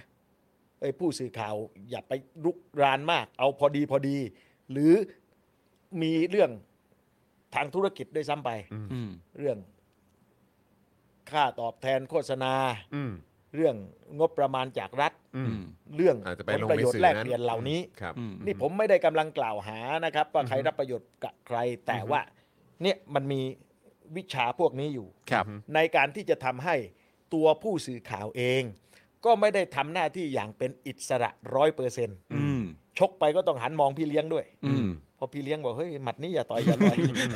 แหมง้างแล้วเอาลงก่อนเออ มัน ครับ ก็เป็น ผ ได้ อืม ดังนั้นเราจึงสังเกตว่าระยะหลังมาเนี่ยสื่อใหม่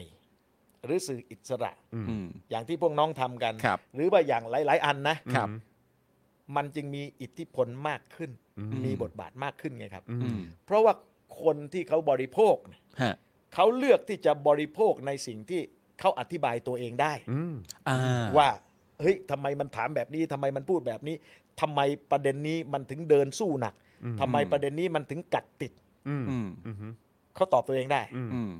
ถ้าเทียบกับเขาไปดูสื่อกระแสหลักบางค่ายแล้วก็มีความรู้สึกว่าเอ๊ะทำไมทำเหมือนล้มมวยวะ เออ อืม ทำไมบิดเบือนวะ อืม อืม เป็นแบบนี้เขาจะจะให้ความสำคัญน้อยลง อืม แล้วในที่สุดเนี่ยสื่อใหม่ที่พิสูจน์ตัวเองได้เนี่ย ฮะ ก็จะยืนอย่างแข็งแรงและจะโตขึ้นเรื่อยๆ ฮะ ผมเชื่อของผมอย่างนั้นนะ ครับ คือวันนี้เนี่ยโลกทางธุรกิจของสื่อ อิทธิพลของรัฐที่จะเข้ามามีบทบาทกับสื่อใหม่ๆเนี่ยมัน ครับ น้อยลงมาก อืม เพราะอะไร เพราะสื่อใหม่มีความคล่องตัว ฮะ เนี่ยอย่างน้องทำกันเนี่ยมีช่างเทคนิคคนเดียว ครับ เราคุยกัน 3 คน ครับ ณโรซี่แกก็นั่งส่งข้อมูลโนนนั่นนี่กันอยู่ ครับ อืม นี่นี่ทำกันเท่านี้ ฮะ จบแล้ว อืม เพราะฉะนั้นจะมายุ่งอะไรกับคนสี่ห้าคนเนี่ย อืม ก็คนสี่ห้าคนนี้เขามีจุดยืนแบบนี้ อืม เขาเลือกวิถีชีวิตเลือกวิถีการทำงานอย่างนี้ ฮะ แล้วเขาก็ดำรงตนอยู่ได้ในทางธุรกิจ ครับ และระดับหนึ่งอย่างน้อยก็ เราไม่ได้ทำกันเพื่อจะเป็นมหาชนนี่ อืม อืม ผมผมเข้าใจอย่างนั้นนะ อืมครับ แต่เราทำกันเพื่อเราเลี้ยงชีพได้ อืม แล้วได้ทำในสิ่งที่เราเชื่ออ ม ครับ สิ่งที่เราเห็นว่ามันเป็นประโยชน์กับสังคมกับประชาชน ฮะ นั้นทางเลือกเหล่านี้มันเปิดกว้างให้กับประชาชน ครับ ผมว่าเราอย่าไปเรียกหาการทำงานของสื่อหลัก อย่าง อืม ที่เราคาดหวังเลย อืม เราเลือกเสพ อืม สื่ออย่างที่เราเชื่อมั่นดีกว่า อืม อืม อันนั้นน่ะง่ายกว่า อืม ฮะ เดี๋ยวนี้คุณไถมือถือนี่คุณเลือกดูเรื่องเดียวกันจากช่องทางไหนก็ได้ อืม แล้วคุณจะเห็นวิธีการนำเสนอที่แตกต่าง ฮะ มันสะท้อนจุดยืนมันสะท้อนจิตวิญญาณของคนทำงาน ครับ ที่นำเสนอออกมาได้วยซ้ำไป ฮะ อืมอืม อำนาจทางความรู้ที่พี่ที่พี่เต้นบอกเนี่ย มันจะอันตรายต่อผู้ถืออำนาจนะตอนนี้ยังไงฮะ หมายถึงว่าความรู้ที่นำมาสวมหน้าจ ความรู้ของพวกเรานะตอนนี้เนี่ยที่มีช่องทางในการหาความรู้เยอะขึ้นเรื่อยๆเนี่ยแล้วมีความรู้เพิ่มเติมขึ้นทุกวันเนี่ย มันสามารถก่อให้เกิดความอันตรายใด ๆ บ้างกับผู้ที่ถืออำนาจอยู่นะตอนนี้ ผมว่านะอันตรายที่สุดสำหรับคนถืออำนาจรัฐ ฮะ ก็คือประชาชนรู้เท่าทัน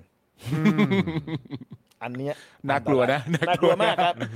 ถ้าประชาชนรู้ทันนะ ฮะ แล้วที่สำคัญก็คือรู้ลึกกว่า อืม อืม หักล้างได้เสร็จ อืม ในตัวเสียด้วยนี่ อืม อันเนี้ยมันไม่สามารถจะกดทับเขาเอาไว้ได้นานหรอก อืม เหตุผลต่างๆที่เรามองว่าสังคมนี้มันถูกกดทับ มันถูกมัดย้อมมาเป็นเวลาหลาย ๆ ปีนี่ ครับ เพราะว่าประชาชนจำนวนหนึ่งถูกจำกัดการเข้าถึงข้อมูล อืม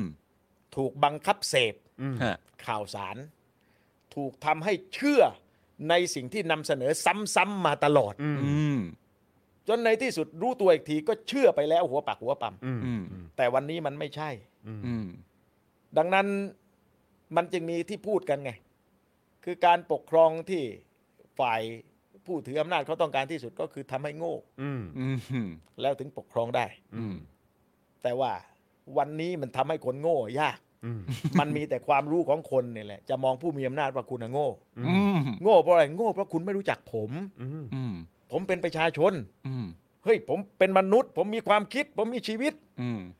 และผมมีช่องทางในการเข้าถึงข้อมูลข่าวสารได้ อืม คุณยังมาคิดอีกว่าจะทำยังไงกับผมก็ได้ อืม แม่งโคตรโง่เลยนะคิดแบบนี้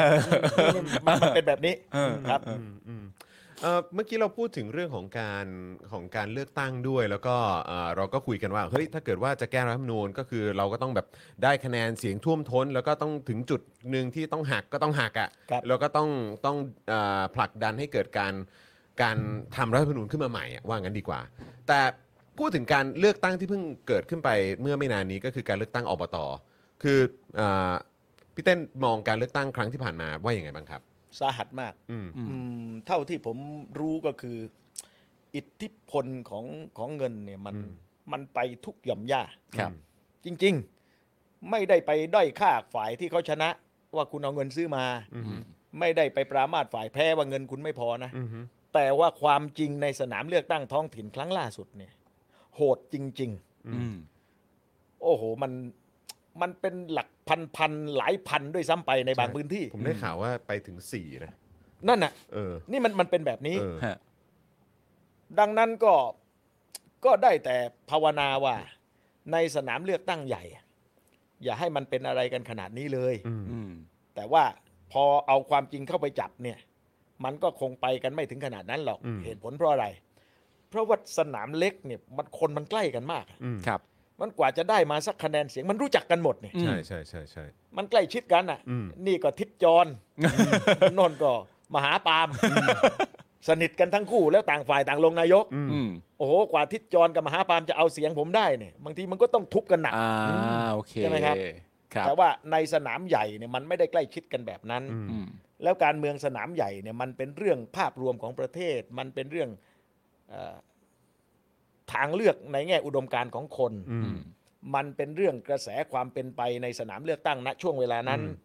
มันเป็นเรื่องการตอบโจทย์ใหญ่ อืม ๆ ผ่านเวทีดีเบต อืม ผ่านเวทีการนำเสนอนโยบาย ครับ ผ่านการแสดงวิสัยทัศน์ในการแก้ปัญหา อืม เพราะฉะนั้นเครื่องมือในการตัดสินใจเลือกของสนามใหญ่เนี่ยมันมีมากกว่า ครับ เราจะเห็นว่าในการเลือกตั้งสนามอย่างท้องถิ่นแบบอบตเนี่ยการประชันวิสัยทัศน์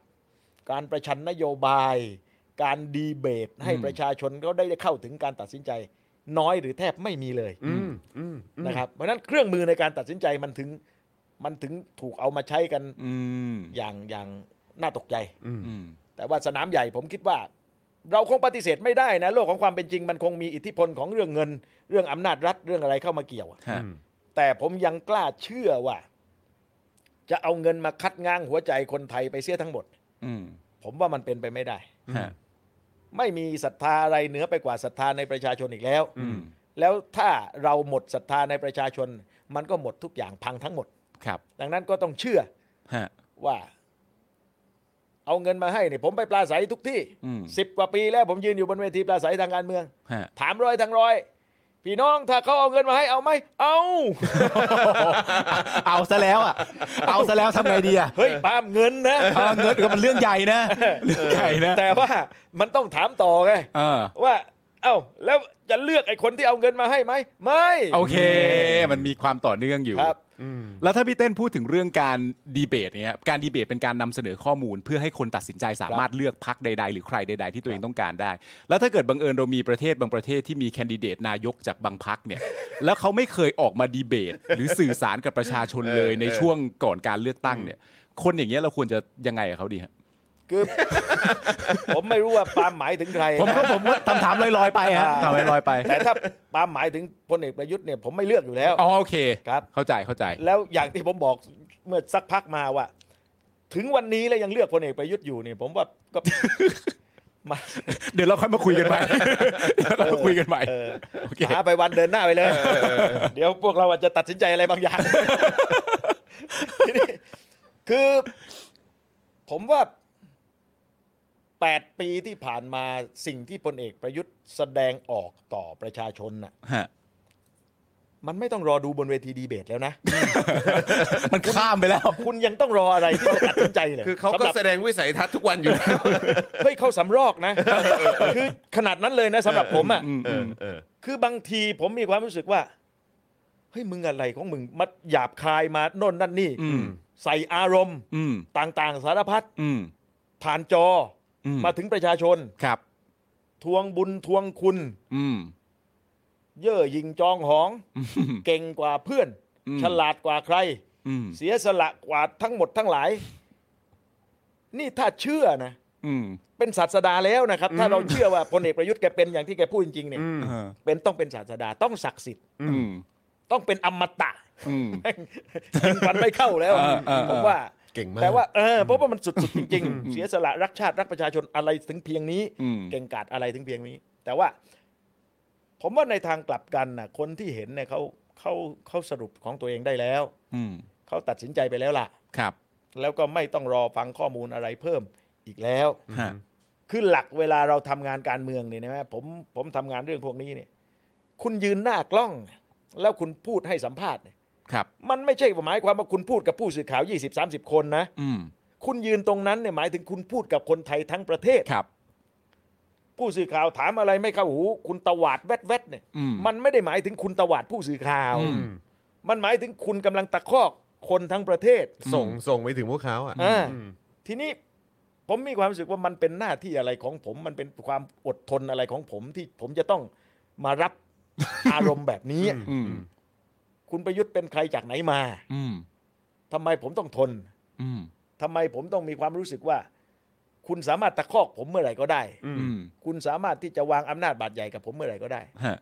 นี่ผมรู้สึกแบบนี้ ครับ ทีนี้ถ้าคนไทยส่วนใหญ่รู้สึกแบบเนี้ย อืม ก็ต้องคว่ำให้ได้ อืม ในการเลือกตั้ง ฮะ อืม แต่บางทีบางคนชอบซาดิส อีกแหละ คือแบบ เป็นอะไรชอบโดนกระทำ เอาไม่รู้คุณอย่าประมาทนะ อืม สังคมไทยบางทีละครตบจูบ บางเรื่องมันเรตติ้งมันสูงมากนะ อืมอืมอืม ตบตบตบตบ ไม่เหมือนกัน ไม่เหมือนกัน อย่าไปตรงนั้นไม่เหมือน อย่า กัน อย่าให้เป็นอย่างนั้นเลย อย่าดึงไป ให้เป็นอย่างนั้นเลยนะ ผม ค ย รั ก บ ตัวอย่างผิดไปใช่ไหมอ้าวถอนถอน ถอนด้วย ถอนด้วยเข้าสภาแล้วอ่ะ อ้าวคุณผู้ชมครับ เดี๋ยวเราจะเปิดโอกาสให้คุณผู้ชมนะครับ ได้อ่าส่งคำถามเข้ามานะครับเผื่อมีคำถามอะไรที่อยากจะส่งตรงถึงพี่เต้นนะครับนะฮะซึ่งอันนี้เดี๋ยวผมขอรบกวนพี่โรซี่ละกันนะครับ เดี๋ยว ครับ พี่โรซี่ช่วยช่วยช่วยคัดมาสักประมาณสัก 3คำถามได้ไหมครับนะฮะเอ่อจากทางบ้านนะครับเดี๋ยวเดี๋ยวรบกวนด้วย แต่ว่าก่อนจะไปถึงคำถามจากคุณผู้ชมนะครับ ฮะ ต้องขอย้อนเออเหตุการณ์เมื่อกี้พูดถึงแคนดิเดต อ่า เอ่อของของของการเลือกตั้งครั้งที่ผ่านมา ครับ นะครับก็เลยอยากจะย้อนกลับไปถึงเหตุการณ์ของตอนไทยรักษาชาติเหมือนกัน อืม นะครับเกี่ยวกับเรื่องของแคนดิเดต ครับ ของทางไทยรักษาชาติด้วย ซึ่งเราก็คือคนจำนวนเยอะมากก็มองว่าเอ้าแล้วแบบนั้นมันจะเขาเรียกว่าอะไรควบคู่ไปกับการเป็นประชาธิปไตยอย่างไร คืออยากจะถามถึงเหตุการณ์ตอนนั้นครับอ่าพี่เต้นครับในเรื่องของทั้งประเด็นของการยุบพักไทยรักษาชาติ และประเด็นของแคนดิเดตพักไทยรักษาชาติตอนนั้นด้วยครับ โดยข้อเท็จจริงอะผมไม่ทราบ อืม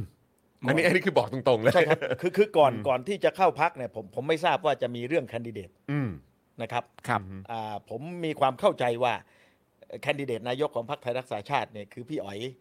จาตุรนต์ฉายแสง ครับ และเวลาไปพูดจาปราศัยกันที่ไหนอะผมก็พูดกับประชาชนอย่างเงี้ย อืม ว่านี่คือคือแคนดิเดตนายก อืม ครับ อื ผมมาทราบเอาเอาช่วงที่มันมันเริ่มมีกระแสข่าวว่ามีมติกรรมการบริหารพรรค อืม ครับ อันนั้นอะทราบ ฮะ และพอได้ยินมาอย่างมีน้ำหนักก็ตรวจสอบก็พบว่าเฮ้ยมันมันจริง อืม ฮะ คำว่าจริงคือหลังจากมีมติกรรมการบริหารพักแล้ว อืม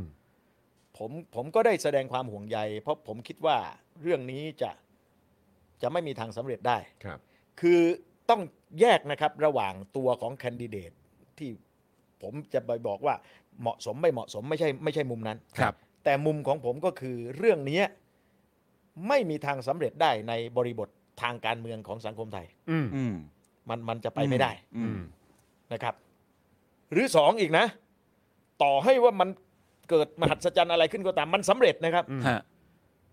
ในทางหลักการก็อธิบายรูปแบบการปกครองไม่ได้อีก อืม อืม นะครับ เพราะฉะนั้นในความเห็นส่วนตัวผมเนี่ย ผมจึงคิดว่าน่าเป็นห่วงทั้งสองมุม อืม อืม ทั้งสำเร็จและไม่สำเร็จ ครับ ผมก็เลยแสดงความห่วงใยเรื่องนี้ อืม กับกับคนในพัก ฮะ เอ่อผมผมเคยพูดกับแกนนำของพรรคส่วนหนึ่งว่า คือเขาถามผมเพราะ ฮะ ผมบอกแล้วว่าเฮ้ยน่าห่วงมากนะน้อง คือ ครับ แกนนำอ่ากรรมการบริหารพรรคส่วนใหญ่รุ่นน้องผมทั้งนั้น ฮะ ก็พูดกับคนสองคน ซึ่งเป็นคนสำคัญว่าน่าห่วงมากนะน้องเรื่องเนี้ยเขาก็ถามว่า เอ๊ะพี่ แล้วถ้าเกิดมีมีการหนังสือยินยอมนะครับ อืม หนังสือรับการเสนอของแคนดิเดต ครับ เพราะว่าทุกพักมันต้องมีหนังสือนี้ ฮะ อืมอืม จะเป็นยังไง อืม ผมก็บอกว่า ถ้าอย่างนั้นน้องๆก็คงได้ยื่นนะแต่จะถูกดึงกลับ อืม แล้วเราจะรับไม่ไหว อืม ครับ อืม กก็ได้พูดไปแบบนั้น ฮะ อืม แล้วแล้วมันก็เกิดขึ้น อืม ครับ อืม อ่าในวันที่มีการยื่นเนี่ย พวกผมกลุ่มหนึ่งประเมินว่าภารกิจของเราคงไม่ถึงสนามเลือกตั้ง ไม่ถึงวันเลือกตั้ง อ๋อ ฮะ คือดูทรงแล้วรู้เลย ครับ เราเชื่ออย่างนั้น ฮะ แล้วก็ในที่สุดก็มีการยุบพัก ครับ กรรมการบริหารพักก็ถูกตัดสิทธิ์ อืม อ่าบรรดาผู้สมัครต่าง ๆ ทั้งหลายก็ก็หยุดกันตรงนั้น อืม มันก็เป็นเรื่องที่พอมันเกิดขึ้นเนี่ยมันก็เกิดคำถามตามมามากมาย แต่ผมขออนุญาตเล่าข้อเท็จจริง ตรงเนี้ย อืม ตรงตรง ครับ ๆชัดๆ และคิดว่าไม่ได้เล่าที่ไหนมาก่อนผ่านสาสาธารณะด้วย ครับ ว่าว่าว่ามันมันเป็นมาแบบนี้ ค ฮะ รับ ไม่มีข้อโกรธเคืองใด ๆ กับอ่ากรรมการบริหาร ครับ ผมถือว่าผมเป็นสมาชิกพรรคนั้น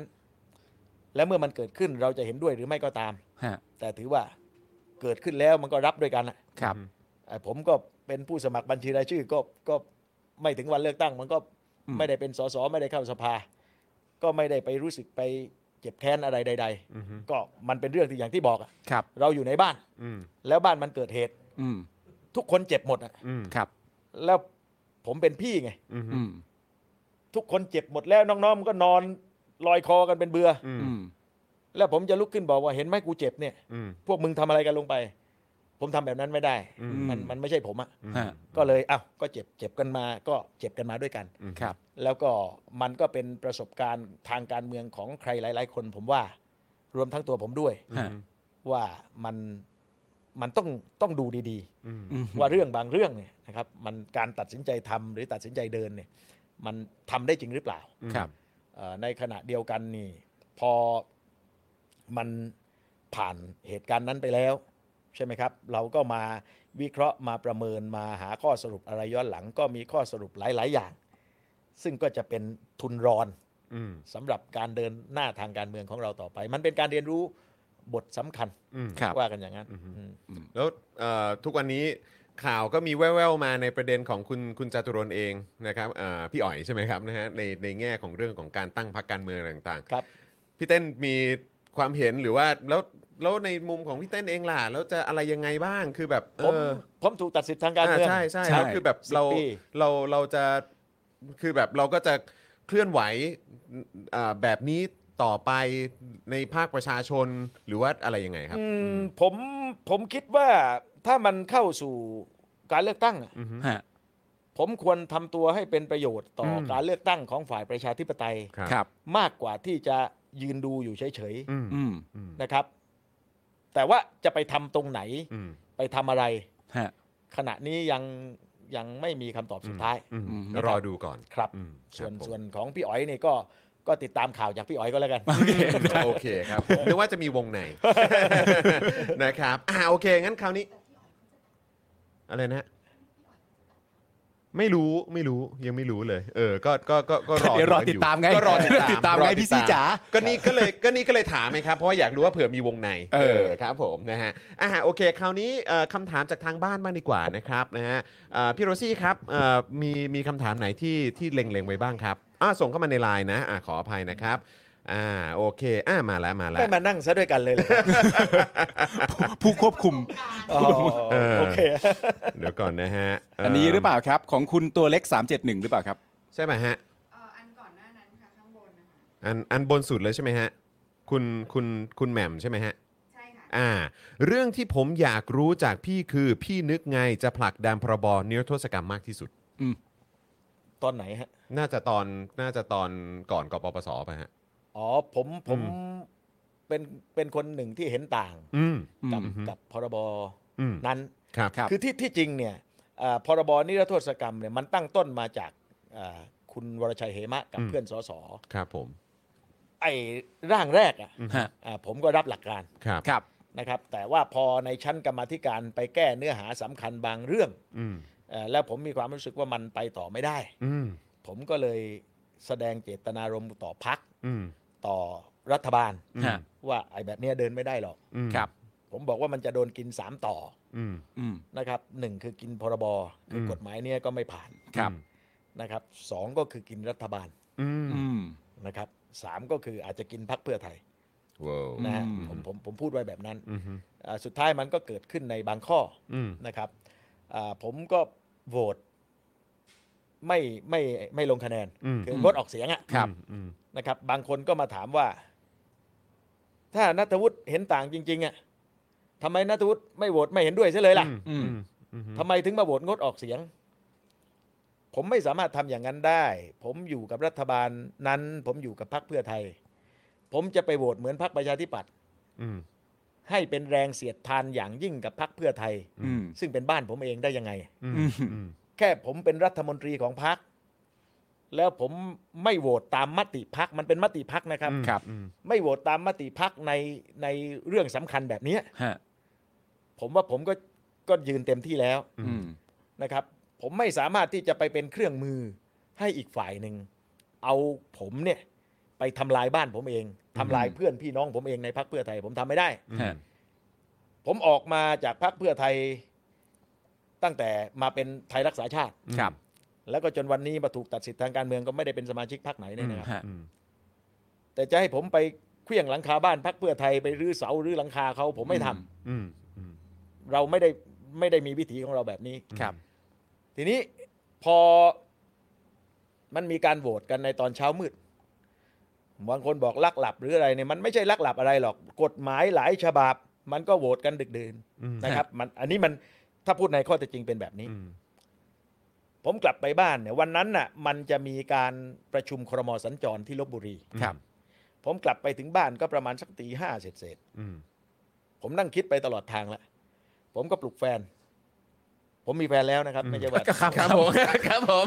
ผม แหม่ ก็ ชัดเจน ไม่ได้มีใครติดอะไรตรงนั้นเลยนะครับ ครับผมโอเคครับ พี่ ครับผมคือแต่ว่าไม่โสด ผมนี่มันเล่นไม่รู้ แล้วกำลังพูดเรื่องสีเดียวผม ครับผมเออเออครับ เออผมก็ปลุกแฟนแล้วก็บอกว่า วันนี้พ่อไม่ไปประชุมครมนะครับ อ่าพ่อจะรอนายกปูที่กรุงเทพแล้วจะไปพบและลาออก อืม แฟนก็ตกใจว่าไปทะเลาะอะไรกันมาหรือ ฮะ ไปมี อืม ปัญหาอะไรกันใหญ่โต ผมบอกว่าไม่ใช่หรอกเพียงแต่ว่า วันนี้สิ่งที่ผมทำคือ ผมเป็นรัฐมนตรีของพรรคที่ฝืนมติพรรค อืม ซึ่งผมคิดว่ามันเป็นการรับผิดชอบต่อจุดยืนของผมไปแล้ว ครับ แต่สิ่งที่ผมยังไม่ได้ทำและต้องทำคือต้องรับผิดชอบต่อพักด้วย อืม ว่าคนทำแบบเนี้ย อืม มันก็ต้องมีผลทางการเมืองบางอย่างให้สมาชิกพัก อืม เขาได้รับรู้ ครับ อืม ผมก็ก็เตรียมการแบบนั้น ฮะ ก็พยายามติดต่อนายกปู อยู่สองสามวันนะท่านไม่ให้พบ อืม ท่านคงคงอ่านผมเหมือนกันมั้ง ว่าปล่อยมาเดี๋ยวมัน เดี๋ยวเดี๋ยวก็จะมาบอกว่าว่าเจ้าการอะไร ฮฮะทีนี้บางคนก็ถามอีกว่าอ้าวแล้วทำไมไม่แถลงลาออกไปเลยล่ะ อืม ถ้าจะตัดสินใจแบบนั้นจริง อืม ๆ ถ้าผมทำแบบนั้นน่ะ ครับ เท่ากับผมทำร้ายพักซ้ำ อืม อืม ผมทำร้ายรัฐบาลซ้ำ อืม มันเหมือนกับอยู่ๆนายนัทวุฒิประกาศลาออกใส่โครมเข้าไปเลย อืม วันที่พักก็กำลังโดนกระหน่ำตอนคุณสุเทพปลุกม็อบแล้ว ครับ นะฮะเขาเริ่มเป่านกหวีดกันแล้ว ฮะ นายกปูซึ่งเผชิญแรงเสียดทานก็หนักเข้าไปอีก อืม ผมทำไม่ลง ครับ ครับผมก็บอกว่าผมจะทำต่อเมื่อได้ได้บอกกล่าวกันแล้ว ฮะ แล้วจะให้ผมอธิบายเหตุผลยังไง จะให้ผมเขียนหนังสือยังไง ผมทำได้หมด อื อื ม ม แต่ขอเพียงว่าได้บอกกล่าวกัน ครับ นะครับ สุดท้ายมันไม่เกิดขึ้นก็จนเขามีมติถอนกฎหมาย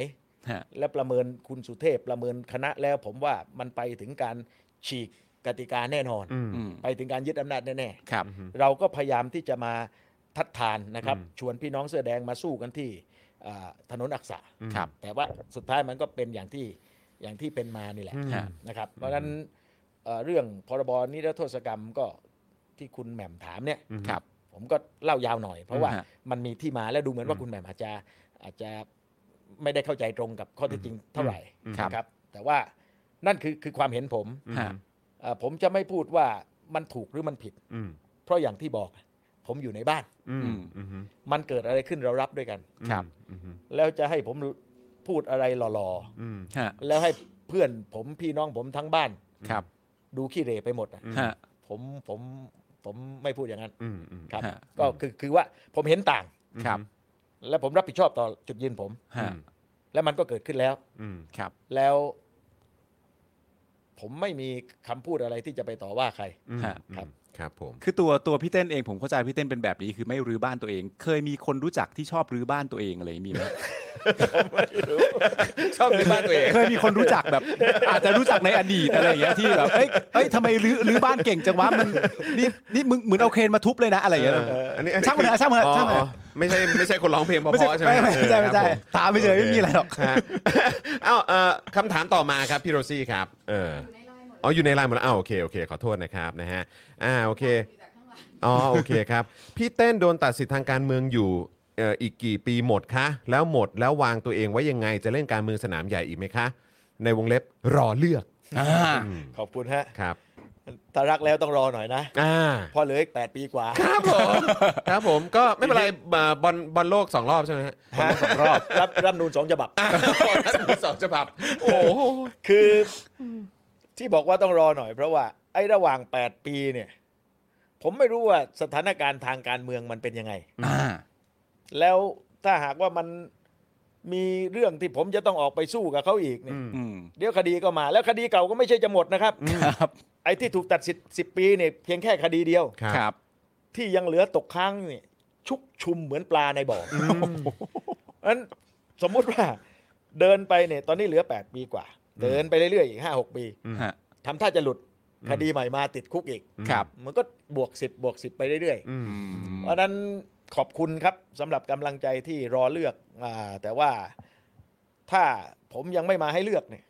ก็เลือกในสิ่งที่มันถูกต้องก่อน อืม ครับ เลือกพักฝ่ายประชาธิปไตยก่อน อืม ครับ จะเป็นพักไหนยังไงก็สุดแท้แต่ ฮะ พิจารณากันเอา อืม นะครับ ส่วนว่าจะไปทำอะไร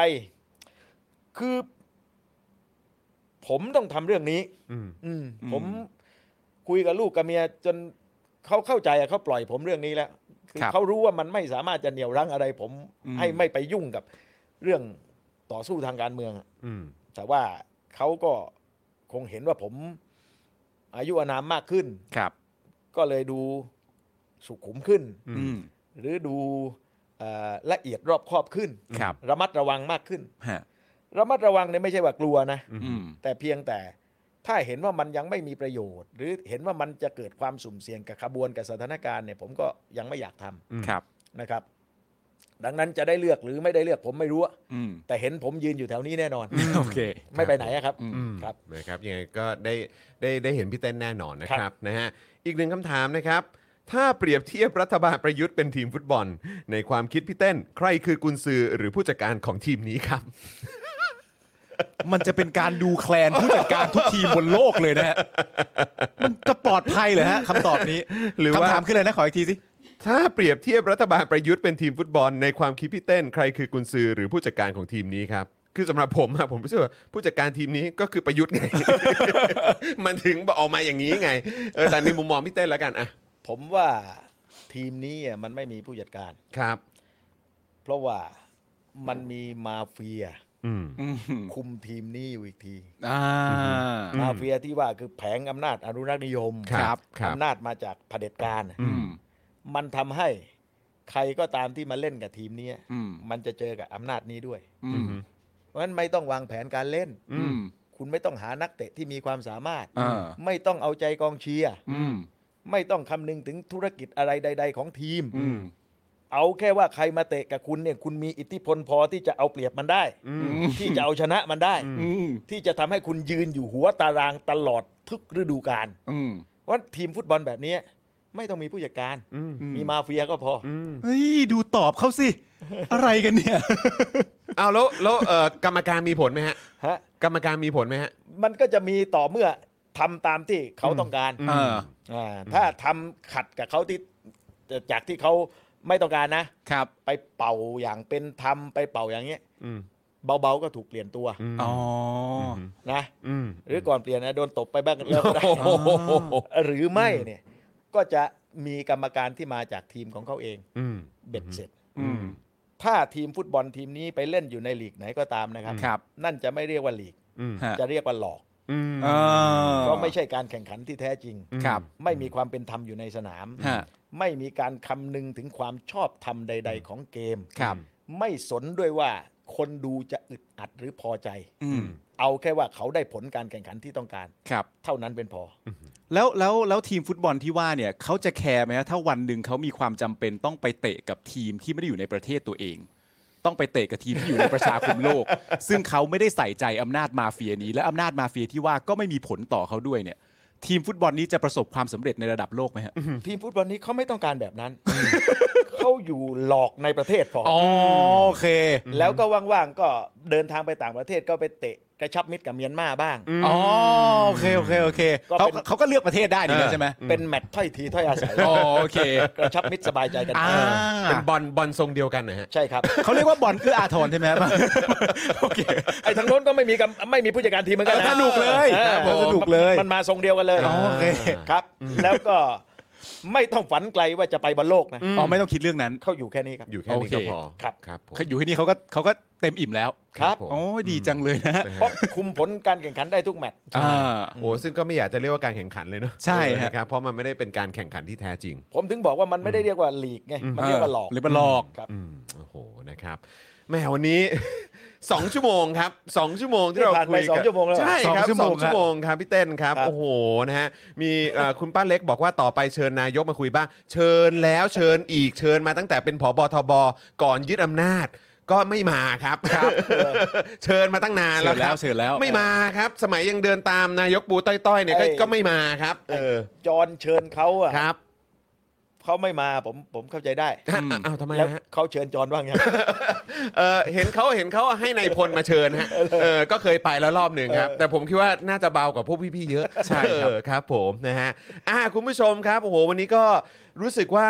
คือมันเป็นการพูดคุยที่เข้มข้นมาก ใช่ ๆนะครับแล้วก็ได้หลากหลายมุมมอง แล้วก็หลากหลายอารมณ์ด้วย ใช่ นะครับแล้วก็รู้สึกว่าเป็นการคุยเกี่ยวกับเรื่องประเด็นสังคมการเมืองครั้งแรกสำหรับผมนะนะครับที่เอ่อโยงเกี่ยวกับเรื่องของฟุตบอลได้มากขนาดนี้ ใช่ อ๋อจริง ๆ ต้องบอกพี่เต้นว่ามี ครับ คำถามหนึ่งเราเคยถามคุณผู้ชมตอนจัดรายการตอนเย็นว่า ถ้าเกิดว่ามีใครสักคนจะมีโอกาสได้ดีเบตกับประยุทธ์เนี่ย เออ ไม่เคยมีเกิดขึ้นมาก่อนนะ อืม แล้วถ้ามีใครสักคนหนึ่งต้องการให้คนคนนั้นเป็นใคร อืม หลายรายชื่อเข้ามาเป็นชื่อพี่เต้น เออ ว่าถ้าครั้งหนึ่งประยุทธ์อยากดีเบตเนี่ย ขอให้เป็นพี่เต้นเนี่ยแหละ อืม รู้สึกไงบ้างฮะ อืมผมอันนี้พูดเอาจริงเลยนะ เออ จัดมาเถอะผม เอาดีวะเอาดีวะ มาเลย ผมจะทุ่มเททั้งชีวิต เออ แล้วถ้าพ่ายแพ้กลับลงมา ผมเลิกการเมืองทั้งชีวิตเลย อืม ครับ ครับ แต่ถ้าหากว่ามาแล้วผู้ชมที่เป็นกลางบอกว่า เราทำได้ชัดเจนกว่านะ เออ ให้ประยุทธ์ถอยออกจากอำนาจ อืม เออ เอาเลยเมื่อไหร่เมื่อนั้น อืม เออ อันนี้พูดจริง ๆ เลย พร้อม นะ เลยฮะ ครับ อันอันนี้ พร้อม อันนี้เรื่อง มาก ซีเรียสนะฮะ พร้อมมาก อันนี้เรื่องจริงเลยนะฮะ ครับ โอเค โอเค พี่ นะครับเพราะฉะนั้นเอ่อที่คุณอยากให้มันเกิดขึ้น พี่เต้นก็พร้อม พร้อมครับ เนะครับ นะฮะ นะฮะ เดี๋ยวเดี๋ยวเดี๋ยวแต่หน้าจอเขาบอกว่า พี่เต้นดีเบตกับประวิทย์ไหมครับ โอ้ยอัน เฮ้ นั้น ยคุณ แข่งแข่งเดินก่อนไหมอืม คุณอะไรคุณเจมส์ใช่ไหม ครับ คุณเจมส์ เออ ครับ คุณเจมส์ถามแบบนี้ไม่ได้ นี่คือคู่ต่อสู้ที่ผมกลัวที่สุดนะ เอาเลยฮะ ใช่ เพราะอะไรฮะ จะไปพูดยังไงแกบอกไม่รู้ไม่รู้ มันจะมันมันจะยาวมันจะไม่ค่อยดูเรื่องด้วยนะเออมันจะเหนื่อยเหนื่อยๆหน่อยอะ แกบอกว่าก็ผมไม่รู้อะแล้วเราไปไงต่อ เออ ไปต่อไม่เป็นเลยอ่ะ เออนะครับ แต่เรื่องนี้มันควรจะรู้หรือเปล่า ก็ไม่รู้ไง เออ ดันคุยกันเหนื่อยนะฮะ เชื่อนั่นมันแท็กติกเขานี่ แล้วความโหดของแกก็คือ ถ้าแกดีเบตกับเราแล้วก็บอกไม่รู้ไม่รู้ไม่รู้เนี่ย เออ เออ ปกติคนที่โดนต้อนมากๆ ว่าไม่รู้ไม่รู้เขาจะเดินหนีนะ เอ ถูกต้อง แกไม่หนีด้วยเพราะแกเดินไม่ไหว แกก็จะนั่งอยู่ตรงนั้นแหละ นั่งอยู่ตรง แก นั้ ก็ นแห จะ ละ ยืนไม่รู้กันแล้ว มันจะเอามาหิตตรงนี้ อะไรวะ ไม่รู้อย่างเสือกนิ่งอีกว่าอะไรวะเนี่ย ยกเว้นว่าเห็นมีรถจอดอยู่เปิดประตูอยู่เนี่ย อ่ะไปได้ อาจจะเรียกให้คนประคอง ไปได้ เออนะครับด็อกแดกด็อกแดกไปนะครับนะ อย่าบูลลี่คนแก่ โอเค โอเค ไม่ไม่ไม่ ไม่ได้บูลลี่ เออ ไม่ได้บูลลี่ อันนี้เขาเรียกว่าเป็นการคาดการณ์เออ ไม่ได้ไม่ได้บูลลี่ ไม่ได้แคร์มาก ไม่ได้แคร์มากด้วย เออนะครับ นะมีคนบอกว่าอ๋อไม่หรอกคือเขาอ่ะไม่ได้เขาเขาเดินไม่ไหวแล้วคือเขาจะหลับใส่ โอ้ยคุณผู้ชมเราไม่ธรรมดาจริงๆ ครั อ้า บ ว ผม คุณผู้ชมครับวันนี้โอ้โห ผมคิดว่าคุณผู้ชมน่าจะเต็มอิ่มกันไปนะครับ โอ้ แล้วก็หวังเป็นอย่างยิ่งว่าจะมีโอกาสได้คุยกับพี่เอ่อกับพี่เต้นอีกนะครับ ครับ คือพี่เต้นก็บอกว่าอะไรนะเอ่อถ้าจะเจอกันครั้งหน้านี่ก็คือ หลังจากที่ถ้ามีการพลิกล็อกแบบถล่มทลาย เดี๋ยวเดี๋ยวเรามานั่งปรับทุกข์กันอีกแล้วกัน ใช่ใช่ เออนะครับแต่หวังว่าจะมีโอกาสได้คุยกันก่อนนั้นนะครับแล้วก็เหตุการณ์นั้นคงไม่เกิดขึ้นหรอกเออนะครับแล้วก็ เหมือนกัน นะฮะเราจะได้มาคุยแล้วก็มาเอ่ออยู่ใกล้ชิดกับคุณผู้ชมอีกเพราะว่าหลายคนก็คิดถึงพี่เต้นมากๆเลยนะครับ ครับ นะปกติจะเห็นแต่บรรยากาศนะครับที่เนี่ยแหละอยู่ในเอ่อ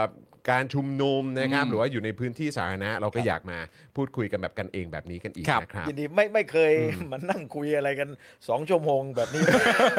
ได้รู้สึกว่าเออสนุกดี แต่มันเร็วนะพี่เหมือนเวลาผ่านไปเร็วนะใช่ไหม ดีฮะ เมื่อกี้จอห์นบอกสองชั่วโมงผมอ้าวสคอง รับ ชั่วโมงเลยเหรอ ใช่ครับเนี่ยฮะสองชั่วโมงแปดแปดนาที แปดนาทีแล้วด้วย เออนะครับนะฮะ การคาตา ครับผมนะฮะอ่ะโอเคนะครับ งั้นเดี๋ยวเราจะเอ่อคงจะหยุดอยู่เพียงเท่านี้ละกัน ครับ นะครับนะแล้วเดี๋ยวให้พี่เต้นได้ไปทานอาหารกลางวันด้วย ครับ นะครับนะฮะอิ่มอร่อยนะครับ เราชวนคุยกันซะยาวเลยนะครับ ฮะ นี่ก็จะบ่ายโมงแล้วนะครับผมนะฮะอ่ะวันนี้ขอบคุณพี่เต้นอีกครั้งหนึ่งนะครับ ครัขอบบคุณ ยินดี มาก ค ๆขรับอบพระคุณครับพี่เต้นครับ ครับ นะฮะขอบพระคุณมากๆเลยนะครับนะแล้วก็เย็นนี้นะครับฝากคุณผู้ชมด้วยนะครับนะฮะว่าเดี๋ยว Daily Topics นะครับก็จะมีเอ่อผมคุณปาล์มแล้วก็พี่โรซี่นะครับ ครับ มา มาร่วมพูดคุยกันอาจารย์แบงค์ด้วยนะครับนะก็เดี๋ยวติดตามกันได้ 5 โมงเย็นโดยประมาณนะครับกับ Daily Topics ของเรานะครับนะฮะส่วนเอ่อวันนี้นะครับกับการพูดคุยนะครับก็อ่าจบลงเพียงแต่เท่านี้นะครับขอบคุณทุกท่านมาก ๆ อย่าลืมนะครับใครที่อ่าชื่นชอบเนื้อหาของเราในวันนี้นะครับหรือว่าอยากจะสนับเอ่อสนับสนุนสป็อคดักทีวีนะครับแล้วก็ Daily Topics นะครับก็อย่าลืมสนับสนุนแบบรายวันได้นะครับหรือว่าจะเป็นแบบ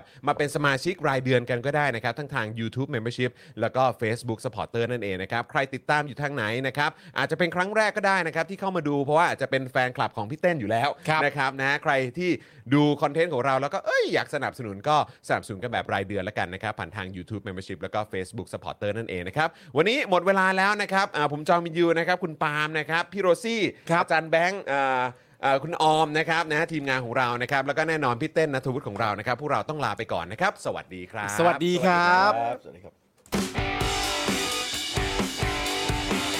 Daily Topics กับจอห์นวินยู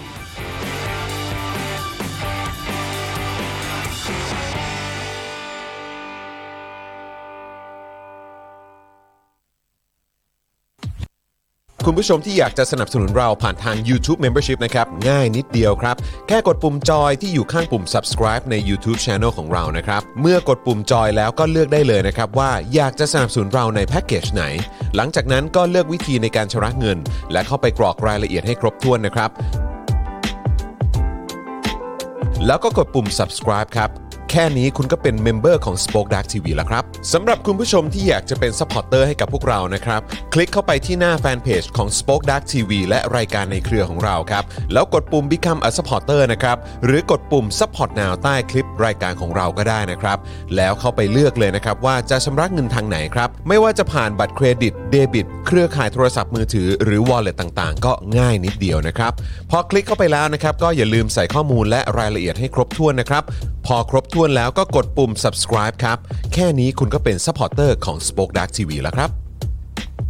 และเพื่อให้มั่นใจได้ว่าทุกท่านจะสามารถสนับสนุนเราได้อย่างต่อเนื่องในทุกๆเดือน โดยไม่หลุดจากการเป็นสมาชิก คุณผู้ชมสามารถเลือกสนับสนุนในช่องทางและแพ็กเกจที่ทุกท่านสะดวกที่สุดสำหรับการตัดบัญชีอัตโนมัติอย่างต่อเนื่องนะครับ เพื่อที่ Spoke Dark TV จะได้มีกำลังในการผลิตคอนเทนต์ดีๆ เพื่อคุณผู้ชมต่อไปครับ